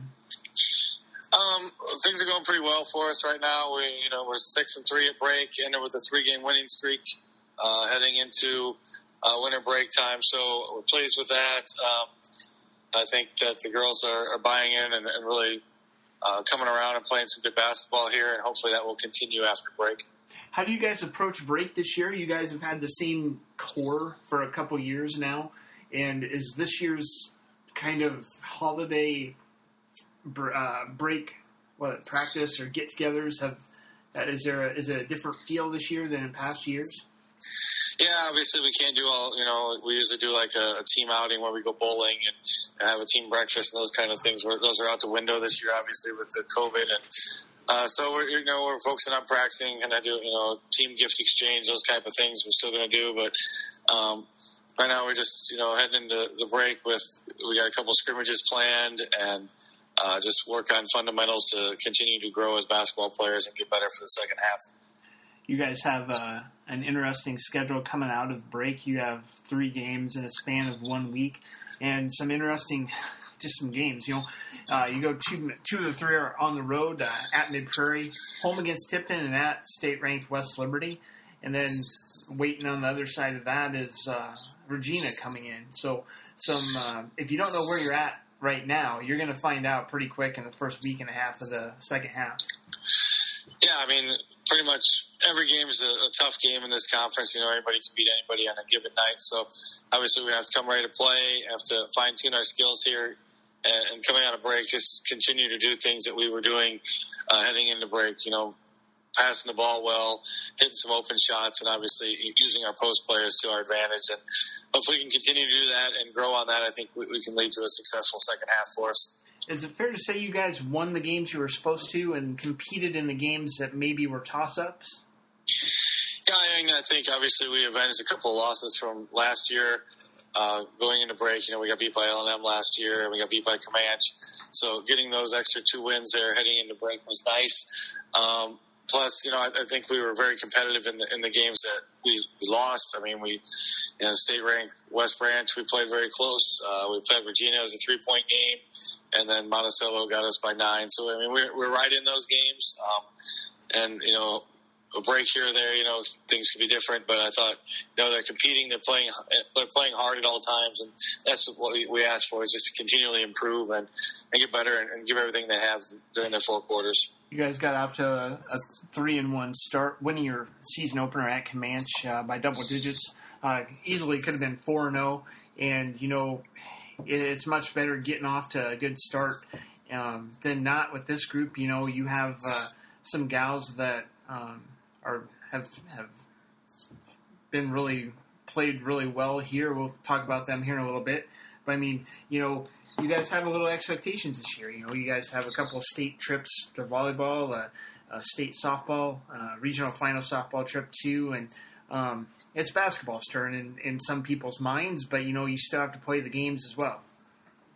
Yeah, I mean, like I said, these, these good group of athletic girls that you know, they're very competitive in all the things that they do. They've had success in, and uh, just getting them to buy in here and believe in themselves that they, they're good basketball players is what we're working on now. And uh, they're, they're you know they're competing in a lot of games, and I think they're starting to believe in themselves. And, getting over that hump that you know that they are basketball players and they can compete, being as athletic as they are, and hopefully that will continue in the second half, and good things will happen for them, and you know continue on because we, we got a young team, and hopefully you know they'll build into next year as well. So we, we're going to keep building the foundation, keep getting better every time out, and and then go from there and see what see what happens next year and a half.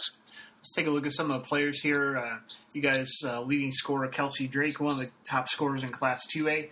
And Kelsey's really made her game even more all around. She could do a lot of things before, but it seems like she's uh, I wouldn't say perfected, but you know she's really uh, giving teams less and less uh, weaknesses out there when you guys play somebody. Yeah, Kelsey had a, a, great start to our season for us. You know, she's a leading scorer, Uh, she shares the ball well. She's, she's one of our top assist leaders, top steals. Uh, she's, I believe she's third in the state in scoring, and she's also third two A. So um, she's doing a lot of great things for us. She handles the ball. Uh, she can play in the post area. Um, and she can and she can score from just about anywhere. But you know, she's also very good in transition. She gets a lot of tips, a lot of steals, and and she can convert those into baskets, which is something. Uh, she's quick with the ball, and, she's just an all around very good basketball player. And she's off to a great start. Ella Caffrey coming off, uh, well, Kelsey too, off of uh, tremendous volleyball seasons. Um, Ella uh, leads you guys in shot blocks with 16, second leading scorer, and uh, her rebounding really is uh, is causes team pro- teams problems. Ella's worked really hard. She's uh, really working on perfecting her, her inside game, and she's just come on strong these last three games before break, and she's been like 18, 19 points.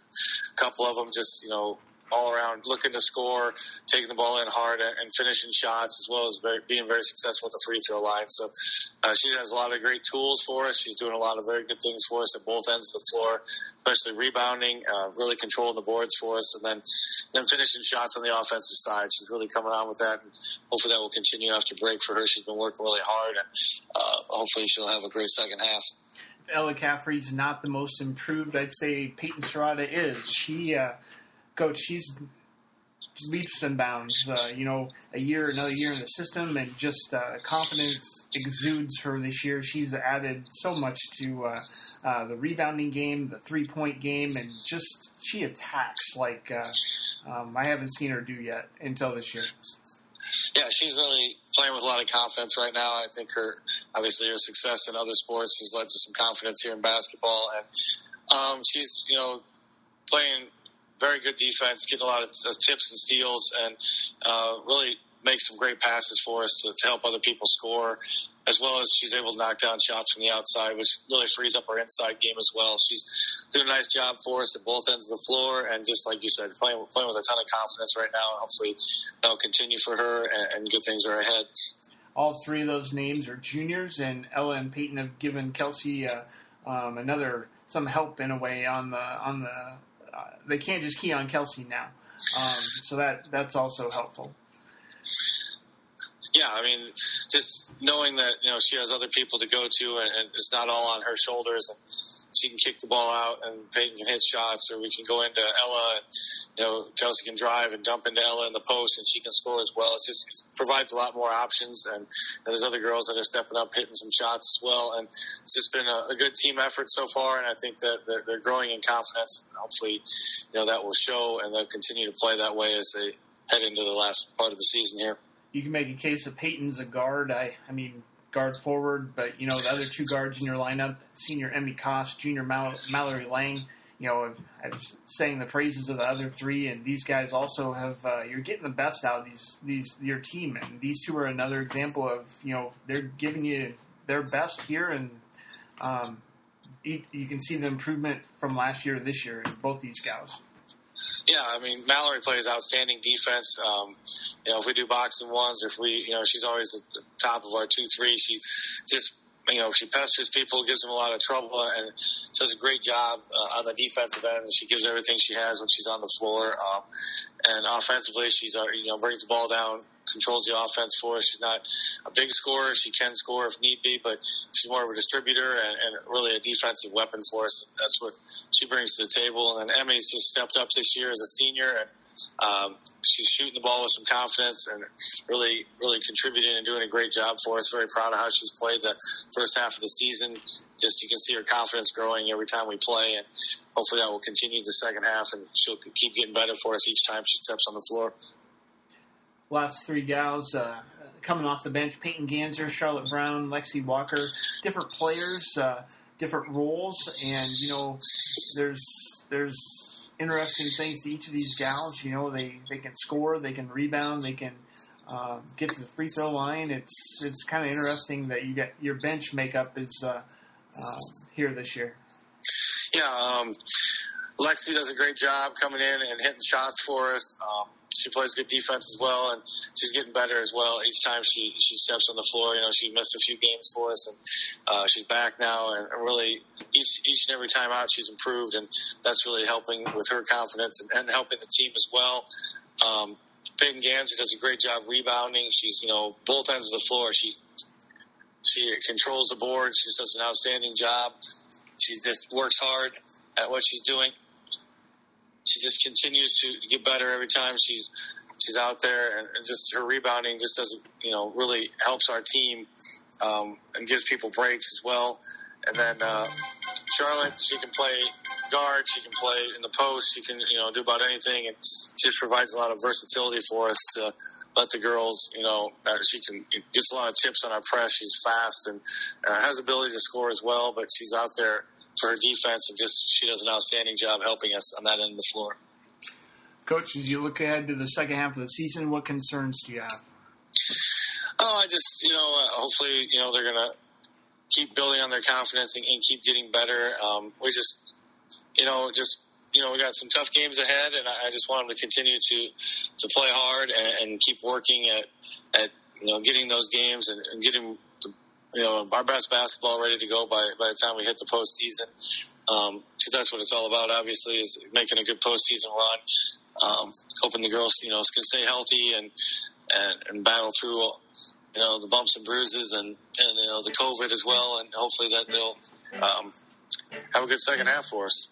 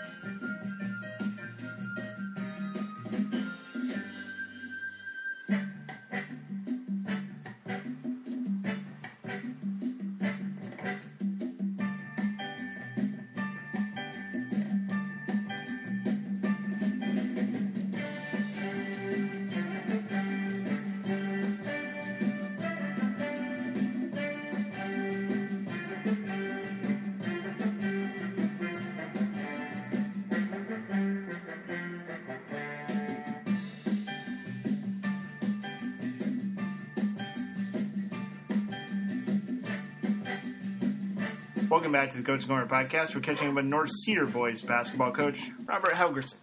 Coach, how are you? Good. Hey, thanks for having me. We are at the unofficial halfway point today, and thought we'd catch up and talk about some highlights and uh, the good things that have happened so far. You guys come into Christmas break three and five overall, and you guys are coming into break off a win against Tipton. How are things going?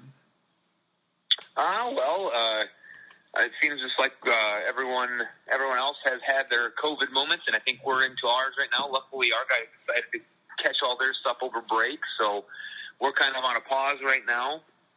Um, we were able to have one practice over break so far, and uh, we're off again until Monday, January fourth, um, when we get to start back up, and then we get to go against Anamosa on Tuesday. Um, we'll be missing a couple guys, but uh, it's kind of like that that saying, "Next man up," and um, see what we can do to continue to improve and get better as the season goes on. Let's go back and revisit what we talked about in the preseason. You guys had some known quantities back. You guys had a lot of people that you were um, going to be new to varsity. How have, how have you kind of squared what you kind of were thinking back then? And have you had a chance to kind of be like, yeah, you know, we're who we thought we were, and or do you do those things? Well, uh, um, I, I really thought, and I, I still believe that I, this is one of the more athletic groups that I've had um, in my three years so far at North Cedar.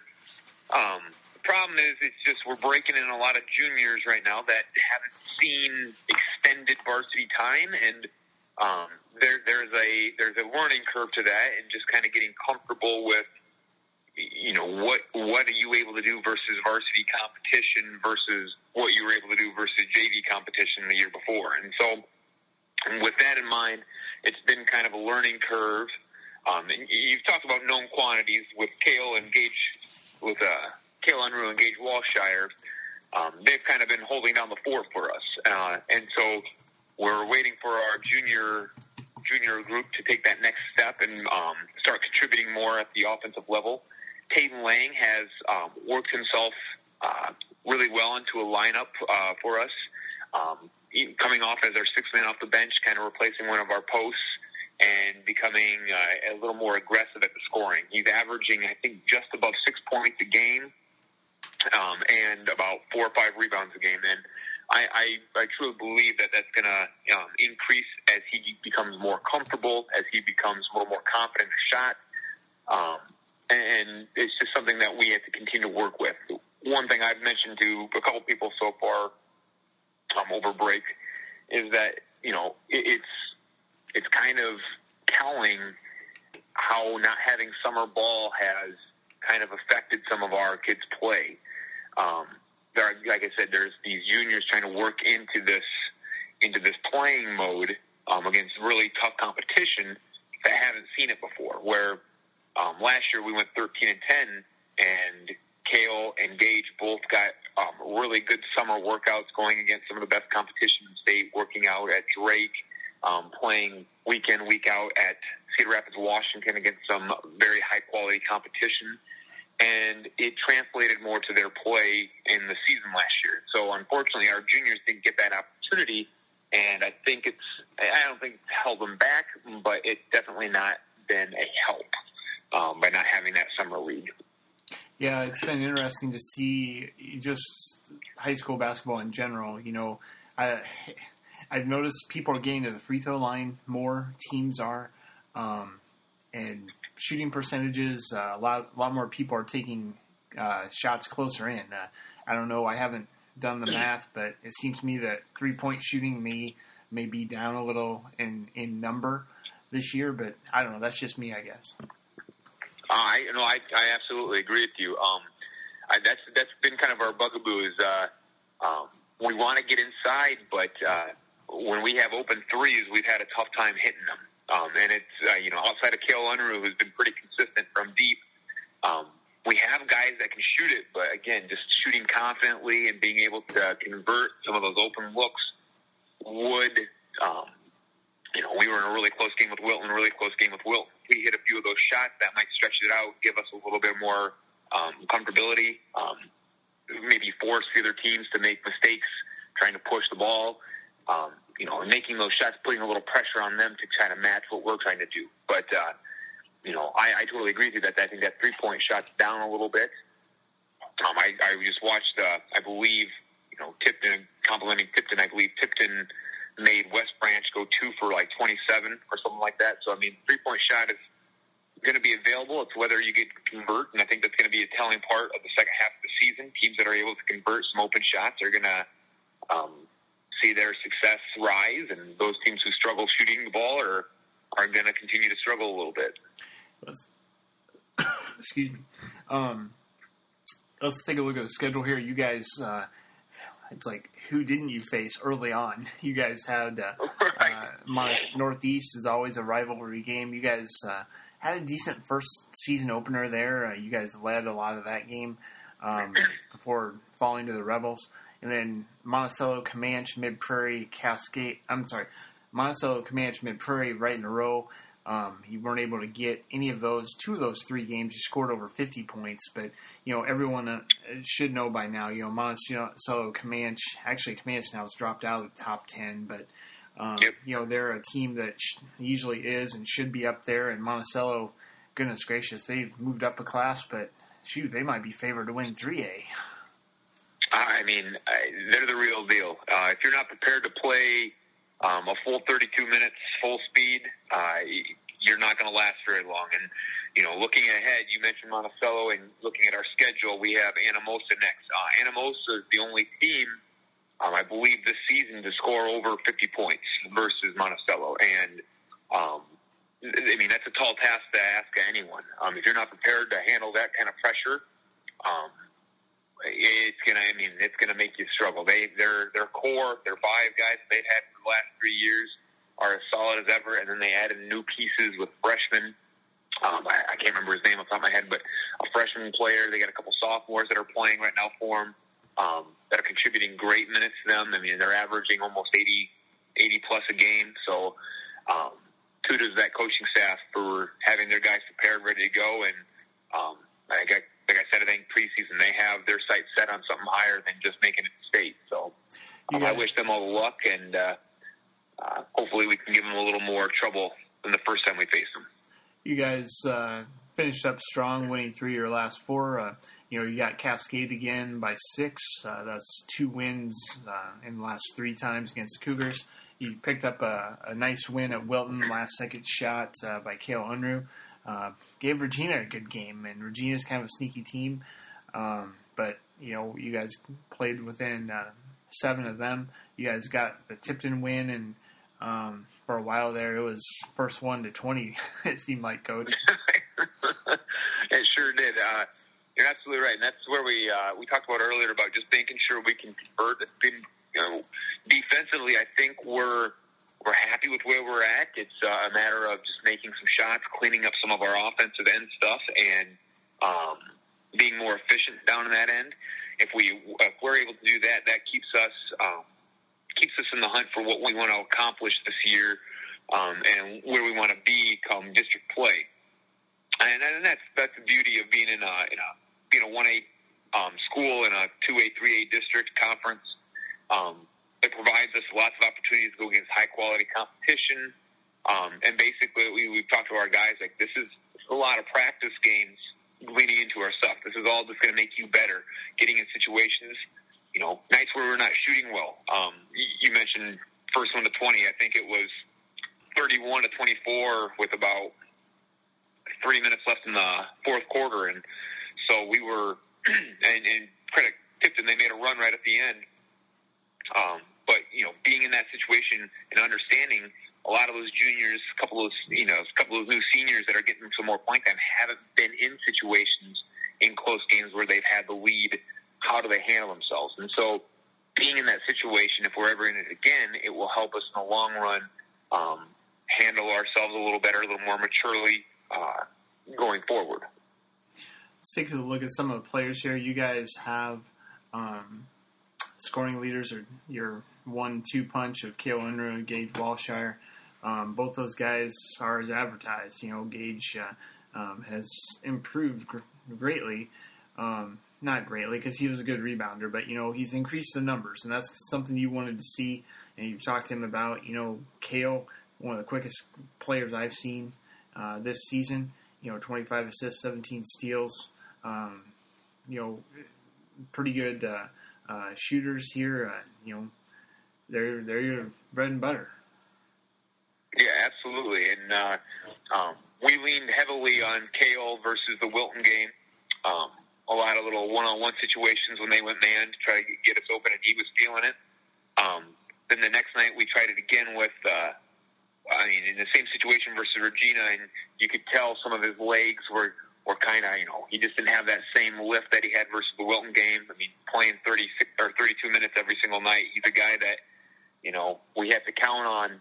He can't come off the floor, and he knows that, um, and he's up for that challenge. But uh, and that's where we talked about developing our juniors a little bit more as we go forward, um, asking them to kind of lift some of that load off of his shoulders. Um, unfortunately, um, um, Regina did a really nice job uh, of shutting down Gage Walshire that night. Um, he he had, I think, attempted four shots on the night versus Regina. Uh, and after talk, afterwards, talking to their coach a little bit, he said their number one goal was to shut down Gage, force you know, force Unruh to kind of do it all, um, and hope that none of our juniors really step up and um, make a big case. I think we had Peyton Lang score nine that game, but uh, again, just just was wasn't quite enough from um, the rest of the team. And so, developing those juniors is going to be important as we continue on the season. Um, and then just again continuing to have Gage and um, Kale do their part, do their heavy lifting parts of it, and I think we're going to be all right come towards the end of the season. Talked about Tatum Lang being a guy off the bench. Uh, um, kind of can fill a couple different roles. You know, I mean, he's not going to be the point guard, but you know, he can dribble a little bit. He can post up, and you know, he's third leading scorer, um, third leading rebounder, um, third leading steals, uh, second tied for I'm sorry, tied for third in block shots. And this, I mean, he's I don't know what six foot, six foot one, uh, pretty good sized kid. Yeah, um, he's put a little weight on, a little, little extra um, weight since football, just to kind of be able to bang around in the down low a little bit. Um, unfortunately, I don't think he's a. Uh, um, I don't think he accounted for his shot to kind of fall off a little bit. So he's been working on working, getting the, getting his legs underneath him a little bit more. Um, he's got a really potent shot. He's a really good guy we use for our pick and pop plays when we do our ball screen offense. Um, he, he's a guy that you have to you have to let him work in, work himself into a game. He might start off a little slow. He might have a couple mistakes here and there. But if you continue to ride with him a little bit through the ups and downs, he's going to give you more up than he is down. Um, he does an excellent job in rebounding, understanding that if I'm not going to get it, I'm going to tip this thing out and make sure one of my teammates gets it. Um, and that's where he's been so invaluable late in games. It's just his rebounding ability has been um, really. I mean, it's a really nice one-two punch with Gage and him down there rebounding. Um, and then when we got our our wings in there with Kale and Jackson San, or yeah, Jackson Sander, who's about six foot two, it just makes our rebounding better. And that's that's one of the things I've stressed to our kids since the beginning of the year. When we rebound, it keeps us in games. And so the Tipton game, um, no, I, I'm, I'm sorry, what was it? It was either Tipton or Regina game. I can't remember. I'm pretty sure it was Tipton. We out rebounded them 39 to 33, but we had 18 turnovers to their 12. And so I told them, I go, the only reason we win that game is because we rebound better. Okay, the only reason they're in that game as close as they were is because we turned the ball over 18 times. So it's kind of one of those one-two kind of things. You know, fix this up and clean this up, and then you know the games aren't as close as you want to, or as they need to be. You can be a little, little more stretched out, a little more comfortable. After that, you guys have some players that you know are looking to step in and uh, fill different roles and uh, get going that way. Devontae Chris, Jackson Sander, Joe Condon, Tyler Jackson, Jacob Sander, Nate Meyer, JT Cash also has been in uh, there sometimes as well. And all those guys do something uh, um, interesting. You know, like Tyler Jackson has 34 rebounds and um, 15 assists. Uh, some of these other guys, I just think of ball handling and good uh, good movement without the ball. Devontae, you know, has 20 rebounds, 22 steals, 12 uh, 12 assists, and he's a junior, but you know he maybe he's second on the team the quickness to Unruh, and maybe maybe you'll tell me he's even faster. I don't know. Uh, no, I'm pretty sure Kale's still got just about everyone in the conference beat with quickness. Um, no, you're right though. Uh, you know, I, I, I talk so bad about those juniors saying that they need to step up their game offensively, but they do so many other things well. Devontae Chris, you mentioned his name, is one of the best defenders. Just quickness with his eyes and hands, and knows where to be in position. Um, I like I believe I believe he leads the team in steals. Um, with 22, and like you said, and he, he's he's always trying to up that. He's always trying to get better defensively, um, and, and he does really nice jobs, kind of running our point. It, it, it takes a little pressure off of Kale being able to have Devontae run the point guard spot, so we can get into our offenses, and teams can't just focus on okay, Kale has the ball, we got to make sure Kale stops. Um, with Devontae, we can run our sets a little more cleanly. We can get going a little more cleanly with that. Tyler Jackson, a guy that fills up the stat sheets. I, I, I he's a guy that um, started the year off um, on in our starting lineup, but then had some troubles taking care of the ball with turnover issues, um, and it has since cleaned that up a little bit. Um, but for being five ten or whatever he is, that kid can rebound with the best of them. He, he is he is kind of a wide bodied, wide shouldered kid, but um, he, he usually makes the right play, right decision. He's kind of a gamer when it comes to that kind of stuff. Um, but he fills them up. He, he's got great assist stats. He steals, plays great defense. Um, the kid's a hustler. He's our starting running back for football, and he, you know, he'll bowling ball, pin someone off a, you know, off a dribble drive. But um, he, he he is essential to what we're doing. Um, Joe Kahn, another name you mentioned, um, one of the better shooters that I think we've had in um, in, in North Cedar here in the last couple of years. One of the smoothest shots. Again, his thing is it's uh, it's his first real go at varsity competition, and it's difficult for him to kind of figure out where he fits in just yet. He's a long, lanky body. He's grown, I believe, four or five inches from last year, so he's still working out where he fits in that defense. I mean, what he can exactly do with his body now, um, and so we got the pieces to to make a nice little run here. It's just a matter of can we do all those things consistently and build off each one of those little successes. You guys have some fun games coming up. Uh, and, you know, most is close, and I keep th- I keep forgetting geographically how close they really are.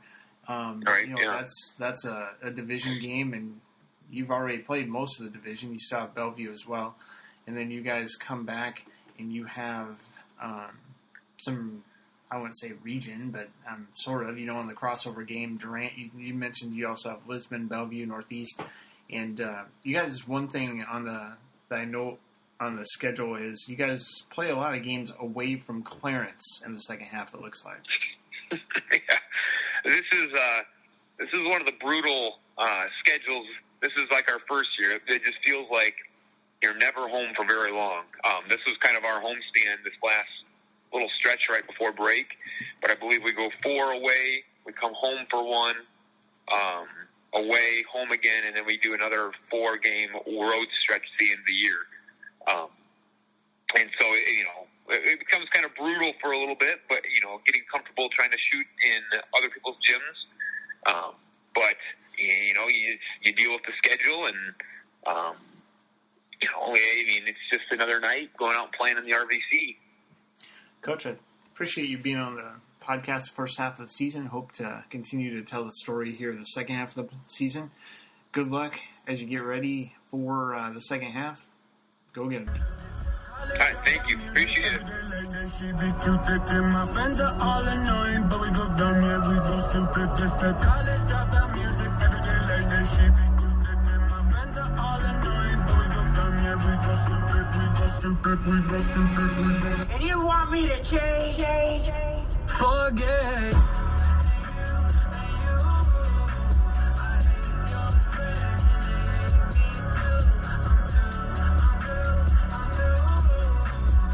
Welcome back to the Coach Corner Podcast. We're catching up with West Branch girls basketball coach Jared Tiley. Coach, welcome on. Hi, Ryan. Thanks again for having me. We have hit the unofficial halfway point. Christmas break is a good time to reflect and reset for some cases. Uh, how are things going? Uh, things are going pretty well. I mean, um, hitting the break, and and you know, I, I feel like um, we've improved for the most part. We need to continue to work on some things, but we saw some really good things in that first half of the season um, and that we need to uh, learn from, and and you know, like I said, continue to improve on on things that we're good at and, and correct some mistakes. But uh, yeah, I feel pretty good about our first half. Eight games in, seven and one, and two lengthy or what I would call multiple game win streaks. That's pretty good uh, uh, first half. Yeah, for sure. And and um, I felt like we played a lot on the road that first half. So um, I thought our kids handled it well, and I mean, and, and we should. I mean, we're with our experience, we should. And um, but yeah, it's always hard to win on the road in our conference, and and to come out of that seven and one in the first half. Um, you know, obviously you want to win them all, but I thought our kids handled things very well, and, and um, uh, we're good with where we're at five of the eight games were conference road games, so you know that it's going to uh, the schedule will turn around and flip a little bit here after Christmas, and you know you guys uh, got all but one of those road games, and that's going to be helpful because you know you guys have pretty high goals this year. Yeah, for sure. Um, we got 12 games after break, and eight of them are at home, so um, we need to do our job of taking care of our home court and finding a way to win um, those four road games. Uh, it, like I said earlier, it's it's hard to win on the road in our conference. I don't care who you're playing against, and and we need to make it tough at our place. And like I said, find a way to win on the road um, at other people's places. You guys have been ranked all season, going as high as number one for a stretch. In fact, I, if I remember, I think you were preseason number one. If I'm sorry if I have that mixed up, but um, you know, with that comes expectations. And you know, when we talked in the preseason, you know, we talked about that. We, you know, you guys, it's not this isn't your first rodeo, and you guys have players on your roster that have been through a, a season where you're ranked highly, and you know, have been to state, and um, you you welcome that. You know, you you weren't like, well, shoot, I don't want to be in that night. No, not us. I we don't want to be number one.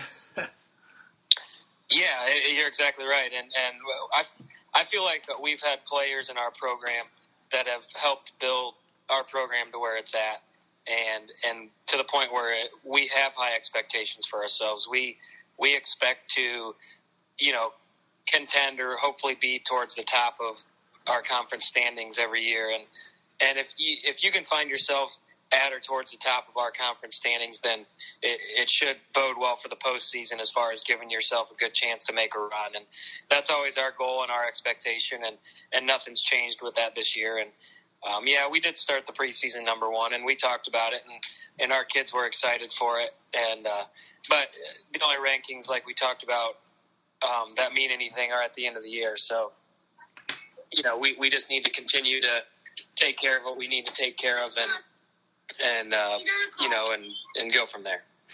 Two different sets of five is what I like to think about. Uh, you guys have scored more than sixty points in five of your eight games. You guys have given up less than fifty points. In fact, less than forty-five in four in five of those games too. And you know, when you play eight games and you have those margins, that's uh, pretty successful. You got you got wins coming.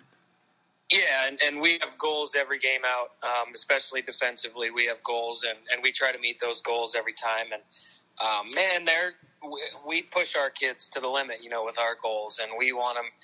Uh, we we are we're always wanting more. We get a little greedy sometimes, but uh, you know, and our kids work their tails off every every day in practice and every night out, and um, we just tell them that we want them to outwork our opponents, and and you know, and so, there's going to be nights where other teams are shooting the ball well or they execute really well, and and that's sports, you know, and I and we're going to get everybody's best shot, and we know that, and and uh, you know, our kids just go out and battle every night, and that's all we ask of them, and and uh, you know, what happens from there happens. Coach, what are some of the highlights in your mind from this first half? Sorry, say that again. What are some of your highlights from this first half that you think? Uh... Um, yeah, I think there's there's a few. You know, um, you know, and even in our loss against Cascade, um, you know, it, it, things were looking bleak there in the fourth quarter, and I thought one of the highlights actually came from that loss was our kids battled to get that game into overtime, and, and they just made a Cascade made a few extra plays, but you, you know, to be put in that position and to fight back to force it into overtime, I think hopefully that's a situation that's going to help us down the stretch. Um, you know, and then the game at Bellevue, that's a really good basketball team. Hour and a half drive for us. Um, knowing that we got to play another game the next day after that, uh, I thought our kids were down a starter. I thought our kids executed extremely well and and went up and and controlled the game and played extremely well for four quarters um, against a really good basketball team. So there's a couple things that that stand out. Coach, you know, one of the things I just realized was, I mean, you've had of the road games, you've had your furthest road trips. Uh, the only one remaining is at Mid Prairie, and after that, pretty much everything's within, I don't know, a half hour at most um, from West Branch. That's going to be a luxury down the stretch here. Um, you have Regina twice. You know, you've played Bellevue; they're ranked now. Wilton six and three. Um, you know, Tipton's going to be improved by the next time you get around to him here in late January. West Liberty's twice. I mean, they're a state ranked team, so it'll be interesting and it'll be uh, it'll be tough, you know. But it'll be it'll be good though too. Yeah, and we have the meat of the South Division in front of us, so yeah, these are the ones that really, really count. Like you said, we got West Liberty twice, Regina twice, Mid Prairie twice, Wilton again, um, Tipton again, Durant again. So yeah, it's it's the South Division for us with the, a couple of exceptions there in the second half. So um, yeah, we we've we've stressed practicing really well over break and and being ready to go coming out of break because there's no lightweights coming out. We have West Liberty right away and, and Mid Prairie to follow that, and then I think Regina to follow that. So we have some tough competition in our own South Division right right out of the gate, and we got to be ready to go. Let's take a look at some of the stats in the first half. Uh, you guys are led by three, uh, excuse me, two se- seniors, and uh, Sasha Koenig, Taya Young. Uh, Sasha, um, listeners probably know this by now, but you know she's a Bradley commit. Uh, she'll join her sister Tatum, and uh, I'm guessing the Koenigs are going to buy some property in in Illinois. so, yeah, um, you know, Sash has Sash has just been outstanding this first half of the season. Um, yeah, you know, she had back to back 30 point games. But, you know, what I read something the other day. The thing that stands out to me is, is you always want your best players to be your hardest working players, your leader, um, your most unselfish player, you're one of your better teammates, and she fits every single one of those things. Everybody sees the stats, but we get to see the the you know the real Sash every single day in practice and game in and game out. You know, I, I couldn't ask for any more. She's she's just been outstanding, and and she's a she's an excellent teammate. Um, her and Taya have been our leaders and and she Sasha's always unselfish and she wants what's best for her teammates. And she's just a gamer and she's everything you could ask for as a coach. And and uh, you know and her sister was the same. So to have those two I know you mentioned Tatum. So to have those two come through our program um, it's been program changing for us to be honest. And Sasha's just been incredible this year so far. Sasha has 24 made threes, 62 field goals overall. 36 assists, 26 steals.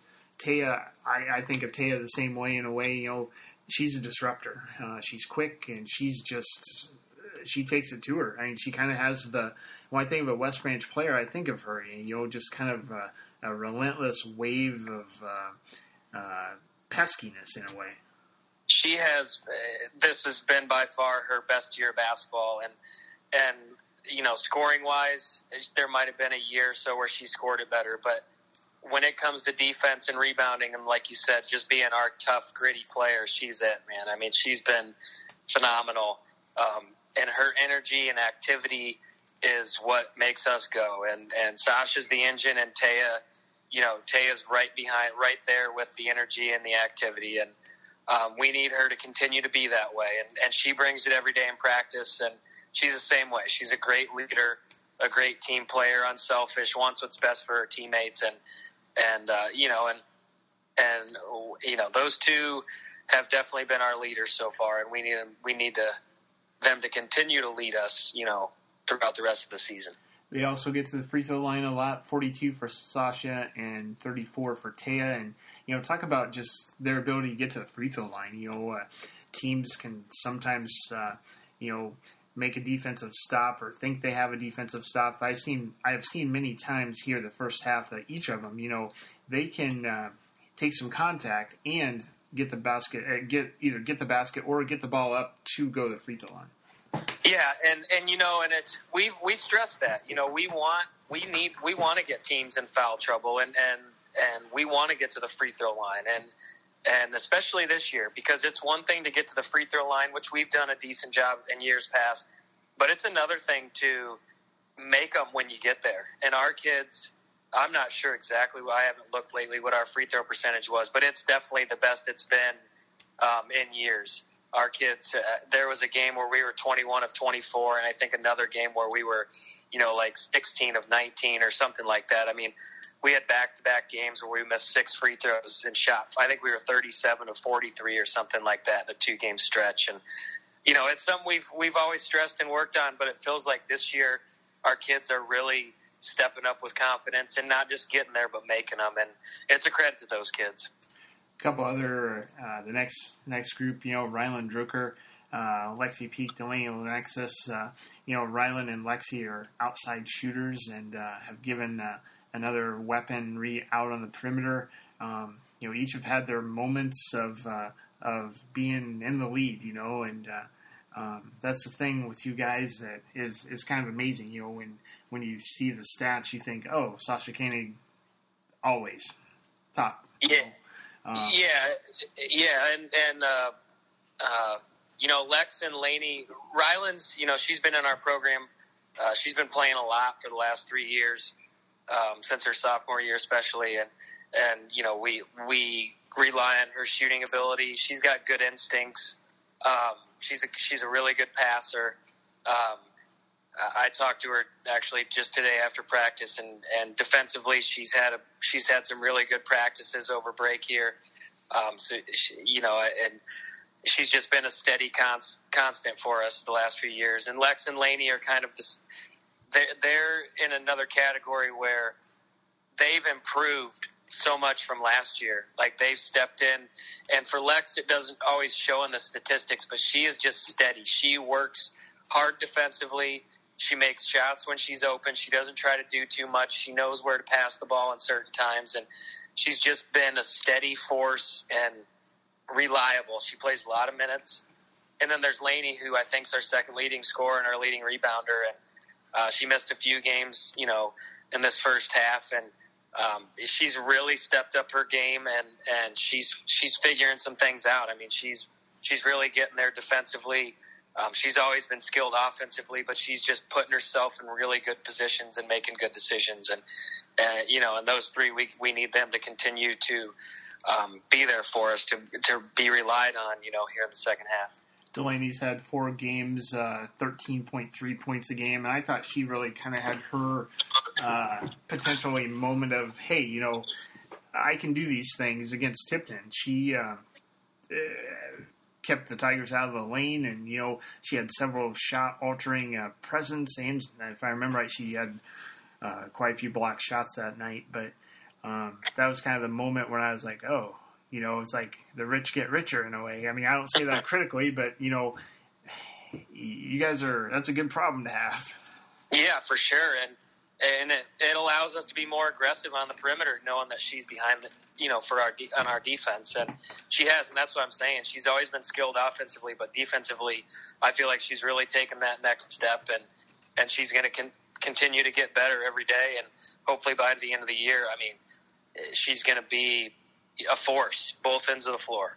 A couple gals who made a couple of different starts: Bailey Donahue and Elise Klinkhammer. Uh, other uh, gals that come off the bench: Sadie Smith, Abby Westcott, Kylie Pickett, I believe. Um, you know, each of those guys do something different too. You know, I've seen a few of your games, and you know these guys, I mean, these gals that come off the bench, they're they're ready to go. You know, Yeah. they they Yeah. they, they relish that. Uh, uh, they, shoot, that, I swear they're.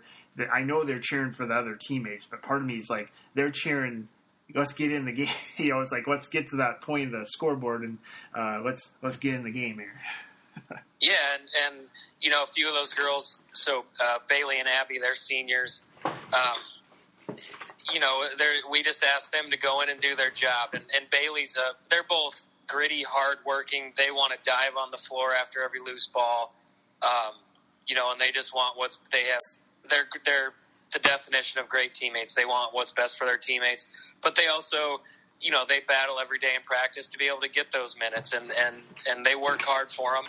And uh, you know, we just need them to not try to do too much and to continue to do their job, you know, and and and play their role. And then Kylie and Allie, um, both freshmen, so very green. Kylie's very skilled. We're just constantly we we're trying to get more and more out of her. She's she's athletic. She can shoot it. We need. We need more of more out of her on the defensive end. Where Allie, we need more out of her on the offensive end. Allie does everything we ask for on the defensive end. That's why she got some starts. She's very she knows what we're trying to do defensively. She just needs to step out of being a freshman and, and just be more aggressive and have more confidence, which she'll get there. Yeah, and Sadie, Sadie's a sophomore. Um, uh, she she's hopefully then you know right right behind Delaney. She's she's a post presence and just need to be. We need her to play to her strength, and that is what it is, her strength. And we need her to to just be flat out aggressive, rebounding defensively, just be a presence in the paint. And those all those people, you know, I could name a few more, but all those people have have stepped in, and when their time when their name's been called, they've done a good job of stepping up.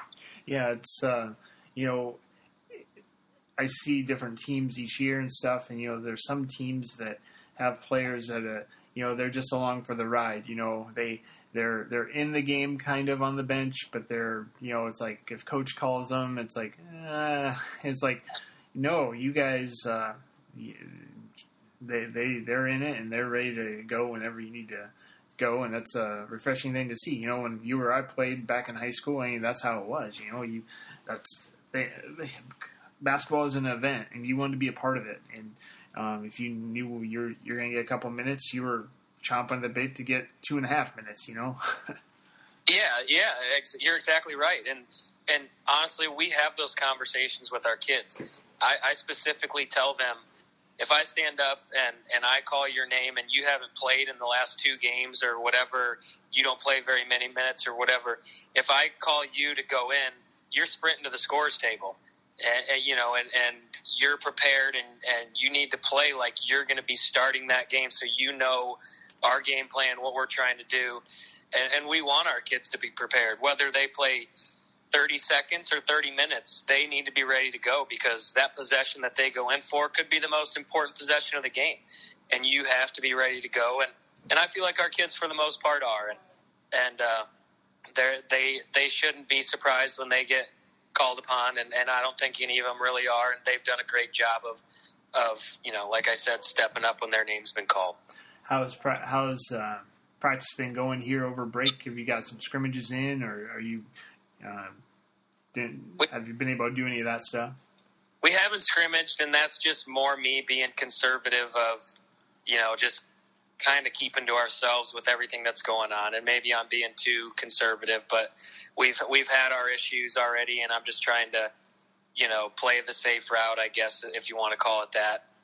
Oh, it's um, fine. I just just curious. So, you guys... yeah, no, no, for sure. I, no, we we were offered, and and I just politely declined, and uh, it, usually we do scrimmage. It is something we usually do, and and I'm just, I guess, like I said, just kind of playing it conservative. But um, we we've used the time to work, you know, on some individual stuff as well as a lot of team stuff, and uh, you know, it, we've really stressed defensive stuff, which we always do in, in our practices, and yeah, you know, we've had two straight days of pretty much nothing but defensive stuff. So. Um, working on some different things, seeing what works best for us, um, seeing if we can try and, and do some different things coming out of break and and improve on what we've been doing. So, yeah, I, I feel like our kids have done really well and, and practiced really well um, to this point, and and it's it's something that uh, you know we've stressed about having a really good week of of practice over break, so we're ready to go come the second half. I can imagine a West Branch player is pretty excited to come out of break going two state ranked West Liberty having Mid Prairie. Uh, they've gotten some notoriety here in the first half of their play, and uh, then you end up going to Regina as well, three game well three games within a seven day period, and then you guys have some time off. So um, go hard, and uh, we'll see where we're at on the 29th or so, right? Yeah, yeah, and and obviously, like I said before, these three games coming right out of break are probably three of the biggest games of the year. You know, I mean, three in the South Division. I think probably the three next, the three top teams in the South Division, along with us. And um, yeah, it's exciting. And it, we start with West Liberty on Tuesday, and we don't look ahead. So um, they're they're the ones that are in front of us, and it's at their place, and they've played really well. Um, they didn't get to practice for however long, and you know, and had a tough game with Bellevue, who's a really good team and their other loss, I believe, is the North Scott, who's ranked in whatever class they're in, and you know, so um, and then that West Liberty just beat Cascade pretty soundly, who beat us. So they're going to be a really, really good basketball team, and you could see it last year and even the year before. Um, they're they're they got everything. You know, they got the makings for a really good team, and we're going to have to be really prepared and really ready to go for for Tuesday because it's going to be a battle. Coach, thanks for coming on the podcast here over break, taking time uh, out of your schedule on this uh, uh, your time off. Appreciate it. We'll keep talking here as the second half unfolds and uh, see where things go. All right, Ryan. Hey, and, and publicly, thank you for doing this. You know, I, not a lot of people get the opportunity. I thoroughly enjoy it. I really do, and I appreciate you doing this podcast. And and hopefully, there's plenty of listeners out there. Um, so thank you, and hopefully, you guys had a Merry Christmas and even a, a better New Year. And looking forward to 2021. So thanks, and and go Bears.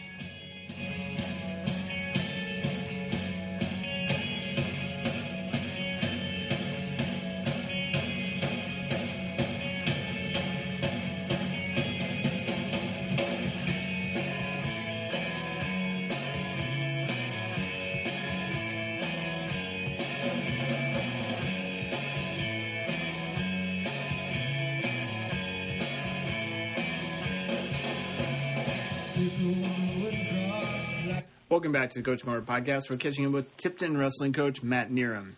Coach, welcome on. Thanks, Ryan. We're sitting at the unofficial halfway point of the season. Christmas break is here. How are things going? Well, um, typical kind of Christmas break. Uh, we, you know, took a little time off right before Christmas. You know, that week before we had a couple practices early in the week, but then the guys had about five days off with you know no wrestling or, or any kind of structured practice. Hopefully they you know got a workout or two in on their own over that time. But then uh, this this past week here we've been back at it and uh, has been working working really hard and uh, been in the weight room and the practice room. Uh, and I think we're making some steps forward, so it's been good. It seems like forever ago since we talked uh, uh, preseason. You know, it's only been about I don't know 35, 40 days, give or take, I guess. Um, but a lot's happened in that time. You know, you look at um, who's where and uh, what we've, how many uh, events we've got, uh, uh, competition dates we've gotten in, and are we past that point now where it's like, hey, you know, you know, you still have the safety measures in place for the COVID stuff, but you know, is it kind of a exhale, exhale, mom, uh, exhale moment, sort of where it's like, you know, hey, it feels like wrestling season. Let's go. I, was there a point Yeah. of that in the first half here? Well, you know, the first first couple weeks started out kind of strange with you know myself. I was quarantined for a couple weeks there, and and my son, and and we had some other guys that missed some time. Um, but I think you know, especially with wrestling, I think there was a lot of you know question marks kind of going into the season, like how COVID was going to affect affect our season, affect your ability to wrestle because it's such a close contact sport. And uh, I don't know. I think I think to some degree, you know, some of those uh, fears or questions have been, you know, kind of set aside. Obviously, we've been we've been impacted by, you know, the whole COVID thing. Um, obviously, we're you know we're doing what we can to still implement you know safety measures and precautions and wearing masks when we can and that kind of thing. Um, but I, but I think to some degree, uh, like you said, I think we've kind of gotten past the point where we're, yeah, we're still dealing with that, but it's, it feels like wrestling season. Yeah, to answer your question, I think uh, we're kind of in the groove, and and like I said, we've, we've had some guys that have missed some time, you know, for one reason or another, but uh, you know, we're making the best of it, and we're we're moving forward. You guys have um, a larger senior class back, and the guys that are in the senior class are have been some of the uh, leaders over the years, and this year is no different. Um, I'm talking about Jack Bolt, Niall Shutt, Carson Charves, um, Peyton Elijah, and I'm missing one. Brandon Villette. Brandon Villette. Sorry to the Villettes. I I keep getting Carson and Brandon mixed up sometimes because of the red hair, you know. But anyway, you know, talk about the seniors, and you know they uh, they've given some good leadership here in the first half.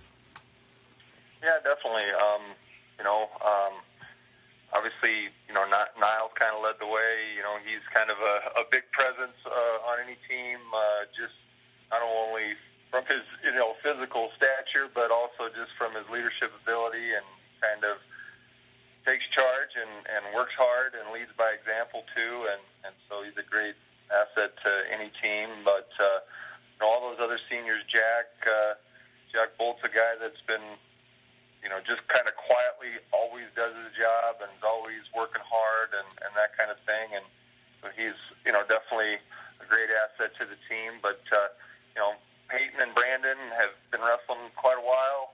And, uh, you know, they're carving out spots for themselves in the lineup and uh, have been looking good so far, and and uh, as well as Lake Anderson and and uh, obviously Peyton Elijah is new to wrestling this year, but uh, he's been a a great a great addition to the team this year. Um, again, kind of quietly just does his job and, and works hard and leads by example. And obviously, I think you know because of his position on the football team this year and, and all the success he had there, I think he's a guy that uh, the rest of the team looks to, you know, um, just kind of a natural leader. So, yeah, been real happy with our seniors so far this year, and uh, look for the look for that to continue.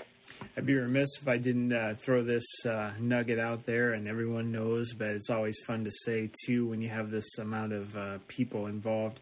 You know, Peyton, Niall, and Jack, y'all had uh, were named All State football this past for their efforts this past fall, and uh, it's always uh, it, there's no coincidence that uh, you know. Uh, fo- uh, football is good. I, wrestling and, and football kind of go hand in hand sometimes.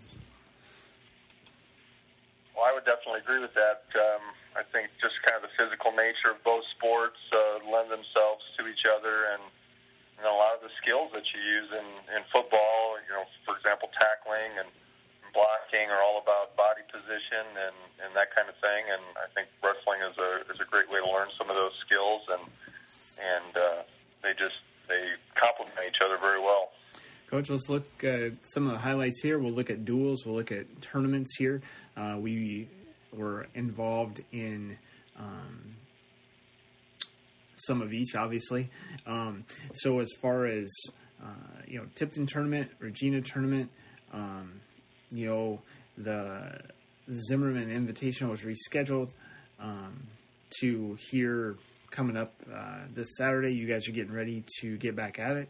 Um, here, Central Decatur, it's always uh, a good time to get away, and you guys really enjoy getting up there and seeing some old uh, Tigers uh, over the course of time uh, with Borman up that way. Um. How is how what what are you going to take? We're not going to go through each individual tournament or each individual guy, but you know what sort of things can you separate the duels and the and the tournaments and talk about some of the tournament highlights?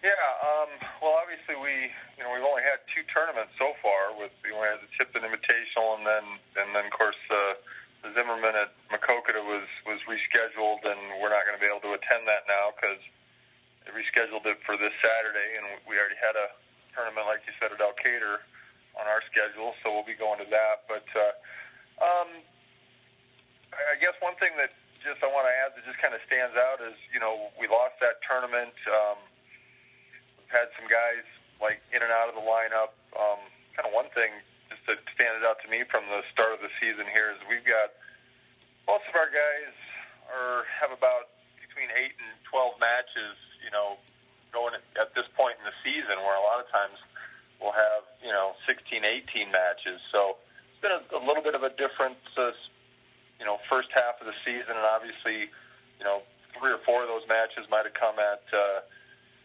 you know, at the, the Maquoketa Invitational that, that we didn't have, and and uh, but uh, it's just been a little bit strange. But uh, you know, I feel like we we have progressed. Um, I I really feel like we kind of hit our stride at the uh, at the Regina Invitational a couple weeks ago. Um, just had some guys that, that kind of stepped up and kind of stepped through. Um, and we started to get into what I would call, you know, kind of late uh, first half of the season kind of shape and technique and that kind of thing. And I, I think it happened a little slower just because of guys missing matches and, and not uh, having as many matches in at this point of the season. If I'm if I'm making sense there, but uh, we had uh, four guys in the finals over at Regina. Um, Caleb Neeram ended up being the champion over there, and then we had Niall Shutt and Jack Bolt, and Skylar Schmidt, um, who were also in in the finals. Um, so you know, won some matches to to get to the championship match, uh, but there was some was some tough competition there. Um, it's not a oh, it's it's not a a tournament that I would call, you know, a powerhouse type tournament where you've got, you know, three, four, five of the top ranked teams in the state, but, but there's definitely some, some good competition there.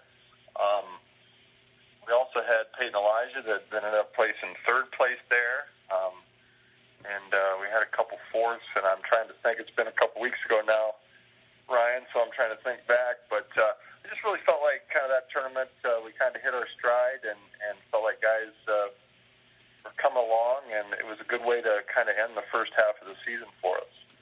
We've had uh, some highlights individually. You know, you look at Peyton. Uh, I'll lead off there. You know, a, a guy who uh, his first week on the mat, he got his first uh, victory, which was a, a, fall. And you know, Niall had a really good match in a duel against a ranked wrestler. Um, you go, Caleb came back and he's been on fire. Skylar Schmitz, in my opinions, lived up to what what he can do. Um, it's been fun to watch the next guys uh, take that next step, a, a, year older, a year wiser, a year uh, stronger on the mat. And why don't you shift over to the duels? Uh, what's some of the duels highlights? You know, when you look at the opponents besides the conference, you know, we were, we had New London, Alburnett, um, Maquoketa, um, some of those, uh, you know, so uh, yeah, well, the thing is, this season we're not quite the, the dual meet team that we were a year ago, um, part of that is just being able to fill the lineup. Um, I think wrestling is maybe the toughest sport um, in high school athletics to fill a full lineup. You know, uh, football, I know you need 11 guys on the field, but they they can be any shape or size. Uh, in wrestling, you got to have 14 guys to fill a lineup and they've got to be all different weights. You know, they got to be all different weights and sizes. So I think it's very difficult to to fill a to fill a 14 man lineup, especially for a a 1A school or uh, we're a 2A, um, but we're on the smaller end of that, of 2A schools. So it's kind of hard for us to fill lineup. We currently were started out the year we were forfeiting five weight classes out of those out of those 14, and we've got numbers, but we've also got several weights where we're doubled up, where we've got two or three guys, uh, you know, 152, 160, kind of right in that range. So makes it hard for us to, to be real competitive um, from a dual meet standpoint. Um, that being said, um, I think there's only been one meet where we were really out of it, um, and that wasn't uh, necessarily because of forfeits. We just didn't wrestle very well that night. So um, I don't even know what our what our dual record is at the moment. Um, I know we haven't won very many, but there's been several that were close. We had one that we we tied and lost on criteria, um, those kind of things. But you know, we've got to understand that when you when you forfeit three four weights or whatever, you're not going to be overly competitive as a team. Um, you just got to concentrate on going out and winning individual matches and helping individuals get better um, work on the things that they need to do to, to have success individually. And, you know, if you do that, then hopefully some, some team wins will come along with it. But, uh, you know, when you can't fill all those weights, it makes it hard to be, you know, real competitive as a team. So let's take a look at some of the um, stats, as you will. We're not going to run through everything, but uh, a few key ones. You know, right now Niall Shutt has 11 wins. 69 team points, 7 falls. Skylar Schmidt, 74 points, 9 wins, 7 falls. Those two guys lead us in pins or falls, as you will. Um, and they're the top two uh, records right now. Yeah, and when you get pins, that's obviously more team points. So um, those guys have been been real key. Um, you know, to any success we've had, both in duels or in you know tournaments, and and, and I'll say I didn't mention this before, but I think we placed fourth at the at the Regina meet at that tournament out of think there was 12 teams there or 11 teams. Uh, we placed fourth, and and that was with only taking. I think we we wrestled nine guys that day. Um, we had uh, one individual that was was out of the lineup, and then we, like I said, we don't have we didn't have a 30 13 pounder or 126 pounder uh, or 95 pounder um, or 170 pounder that day. So, um, and we didn't have a 120 because because he was out of the out of the lineup. But uh, so yeah, we took nine guys over there and, and ended up placing fourth out of out of 11 teams. So that was a pretty pretty good. And obviously, you know, Niall and, and Skyler a big big part of that. Landon Holub has uh, seven wins. He's had some JV matches in there as well. Um, Justin Sorgenfry, Caleb Niren, each with seven. You know, Justin's one of those guys I was talking about. You know, taking the next step. You know, year older, year uh, stronger, and a year wiser. Yeah, um, obviously he's uh, got a lot of wrestling experience. Been wrestling a long time. Um, had a had a good season last year as a freshman. Um, been in the weight room. Uh, I feel like he's a little bit stronger this year. Um, did miss some time um, on the mat, and uh, think he's got ten matches in right now, but been re- wrestling well. I think he's going to drop down a weight class. Um, he's been wrestling 120. Um, I think he's going to look uh, to go to 113, maybe even this weekend, um, which I think would be a, a good weight for him. Um, of course, after the Christmas break here, we get a two pound allowance uh, as far as weight goes. So once you've made your lowest weight, then you can get a two pound allowance. So um, he'll have to make 113 at least once, and then after that he'll get to two pounds. But I think that would I think that'll be a good move for him. Um, he's a little bit undersized at 120, but you know, still like you said, the seven wins so far, been wrestling pretty well.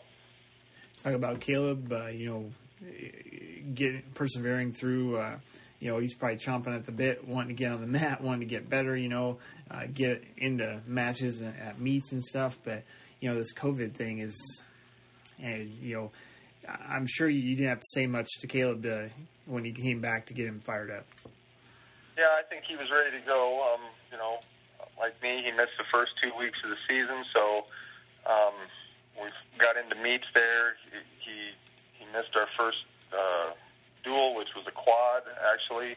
So he missed out on three matches there, and then he didn't wrestle in our tournament, which was probably another three or four matches. And then, of course, the the Maquoketa tournament got canceled. So you know, it, it took him a little longer um, to get, I think, into stride, but. Uh, he really wrestled pretty well over at Regina um, right before right before break on the 19th, and um, had had a uh, in fact he he wrestled the the guys that that placed second, third, and fourth in that bracket. So I mean, he wrestled all the tougher guys in that bracket. I think one of them was a state qualifier last year, maybe two of them, and uh, uh, had some close matches, but uh, but wrestled smart and. Uh, working hard and, and doing the right things and, and had some good wins. So really felt good about that tournament for him as far as feeling like he was on the right track. And, you know, even though he hasn't wrestled very many matches yet this season, um,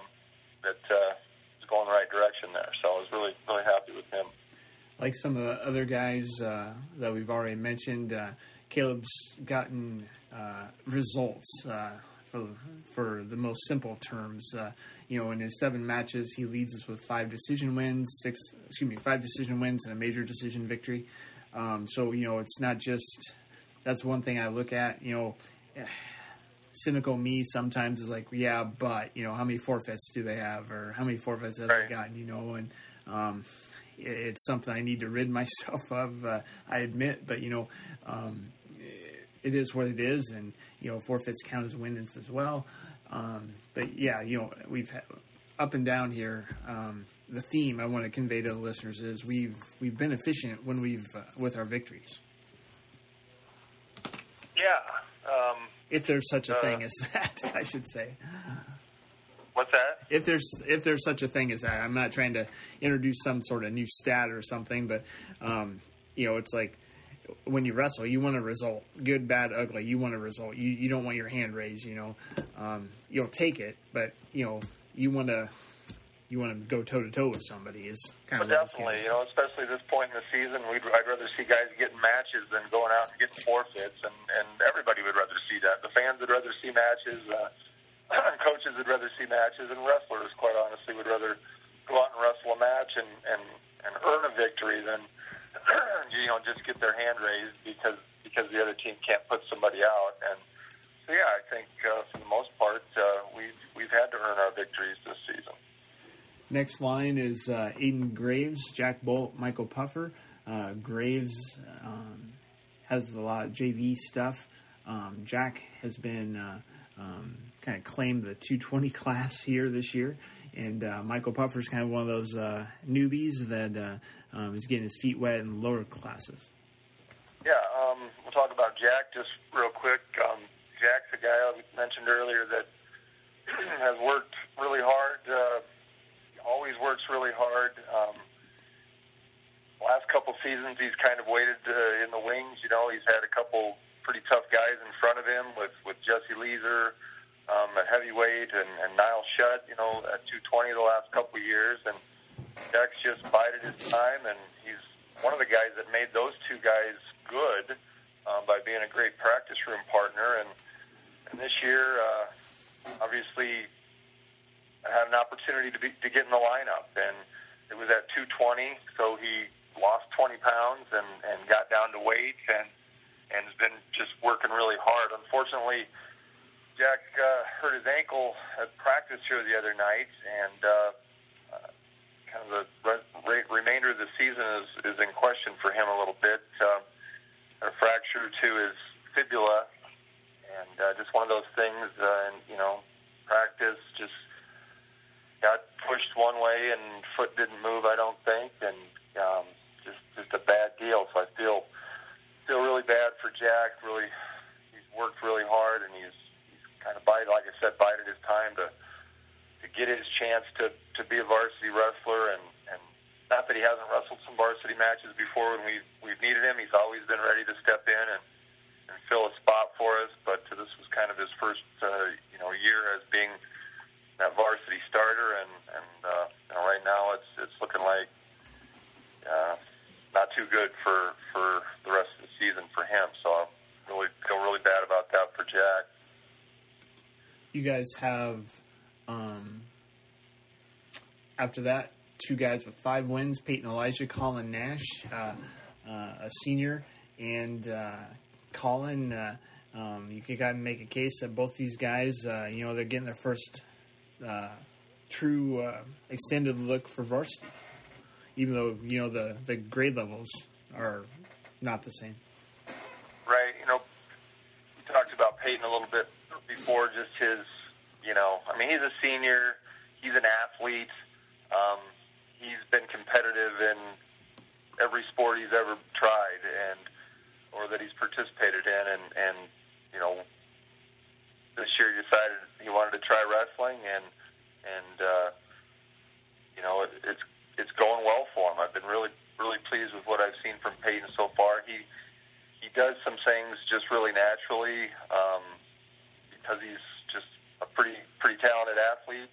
Um, he's got good body awareness. Sometimes you see good athletes that come out for wrestling that that don't see that success. Um, I think some of that's due to just body awareness and knowing where you are, where what position your body's in, and, and he's pretty good there. Just naturally knows when he's out of position, when he's in trouble, kind of knows when to to give something up or to go for something. Um, and we've seen that um, in the win column from him so far. So he's he's had some success. I think he said I think he placed uh, third at Regina.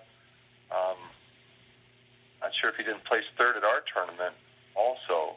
So you know he's he's right there being competitive. Um, who's the other guy? Colin Nash. Colin is a guy that uh, you know last year was a JV wrestler for us. Um, was behind uh, an upperclassman um, at his weight, and uh, this year he's getting the opportunity. Um, I've seen some growth from from Colin in, in the weight room, um, which is which is helping him a lot. And then uh, also we've, we've especially the last couple weeks here, we've been able to start to work individually with guys on things that, that they need to, you know, kind of get better at. And I've spent some time with Colin, and I've seen him in our practice room um, really grow here the last couple weeks, just uh, kind of fine tuning some skills. Um, and I'm looking forward to seeing him back on the mat here after Christmas to, to see how that translates to, to matches and, and hopefully some more success on the mat. I'm going to lump the rest of the guys together. They're part of 17 Tigers with at least one victory on the mat this year. They are Brandon Villette, Zeke Graves, Wyatt Lashman, Carson Charles, Lake Anderson, Fred Paul, and Danny Pearson. So, you know, coach, 17 guys with at least one victory. Um, people in that that group kind of um, all over the place with uh, different stories and stuff. But you know, everyone has their own story. You guys have. Uh, that has to be exciting to have 17 different guys have at least one match. Now, Grant, maybe they're not all varsity matches, but um, you know, getting a match win goes a long way um, in a wrestler's uh, uh, psyche. Yeah, definitely, and uh, we just need to. Some of those guys just need to keep getting some more matches here and uh, continue to grow and, and work. But uh, all those guys you mentioned have been been working hard and. Uh, um, are a huge part of our team. You know, every every guy every guy in that room is is a contributor. Um, whether you're going out and wrestling in varsity matches or whether you're um, you know pushing those varsity guys in the practice room, whether you're that training partner for that guy in the practice room, helping him get better and yourself get better. Um, everybody contributes, and that that's the beauty I think of of wrestling. Um, everybody everybody helps and helps each other out. Um, and uh, you know, if you're working hard in the practice room, making yourself better, you're going to make guys around you better too. So, I just think that's something that's kind of unique to wrestling, and, and everybody's got their their opportunity. You know, like talked about Jack's injury. You know, Lake Anderson's a guy that's been in there busting his butt for three years, and he's going to get a chance now to, step out at, at 220 and and uh, you know get some more match time, get some varsity time here and, and contribute to this team. You know, not not just in the practice room, but uh, you know, in, in dual meets and tournaments. So, I think I'll leave off uh, before I let you go here. Um, touch on this. You know, the postseason assignments are out, and for the first time in quite a long time, we don't go through Davenport Assumption, one way or the other. Yeah, we uh, we go to West Delaware. Is that right? We do. So, you know, you trade one for another, but we do see different teams at sectionals. We have Anamosa, Center Point Urbana, Monticello, Mount Vernon, Waller, and uh, West Delaware on one side. We go to DeWitt, and the teams we'll be up against will be Camanche, DeWitt, Maquoketa, Solon, and West Liberty.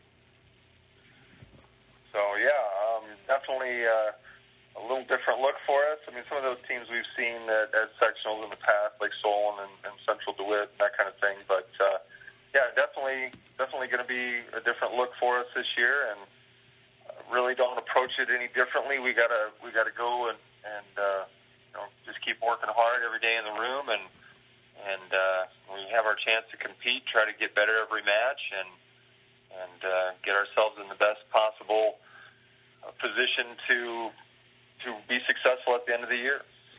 Four weeks from Saturday will be the conference tournament. Um, that's crazy to say out loud. Um, sectionals are on February 6th, districts February 13th uh, at New Hampton, um, and then states following week. So, Coach, we're going to ramp it up here, and uh, I'm sure the guys are excited. You're excited to uh, continue this story. We'll talk about it each uh, week here. We'll um, and good luck. We'll get them. Thanks, Ryan. Thank you for listening to the Coach's Corner podcast. You can find the podcast on iTunes or follow the link posted on the Tipton Conservative Sports Facebook page. Have a great holiday weekend, everybody. And until next time, we'll see you at the game.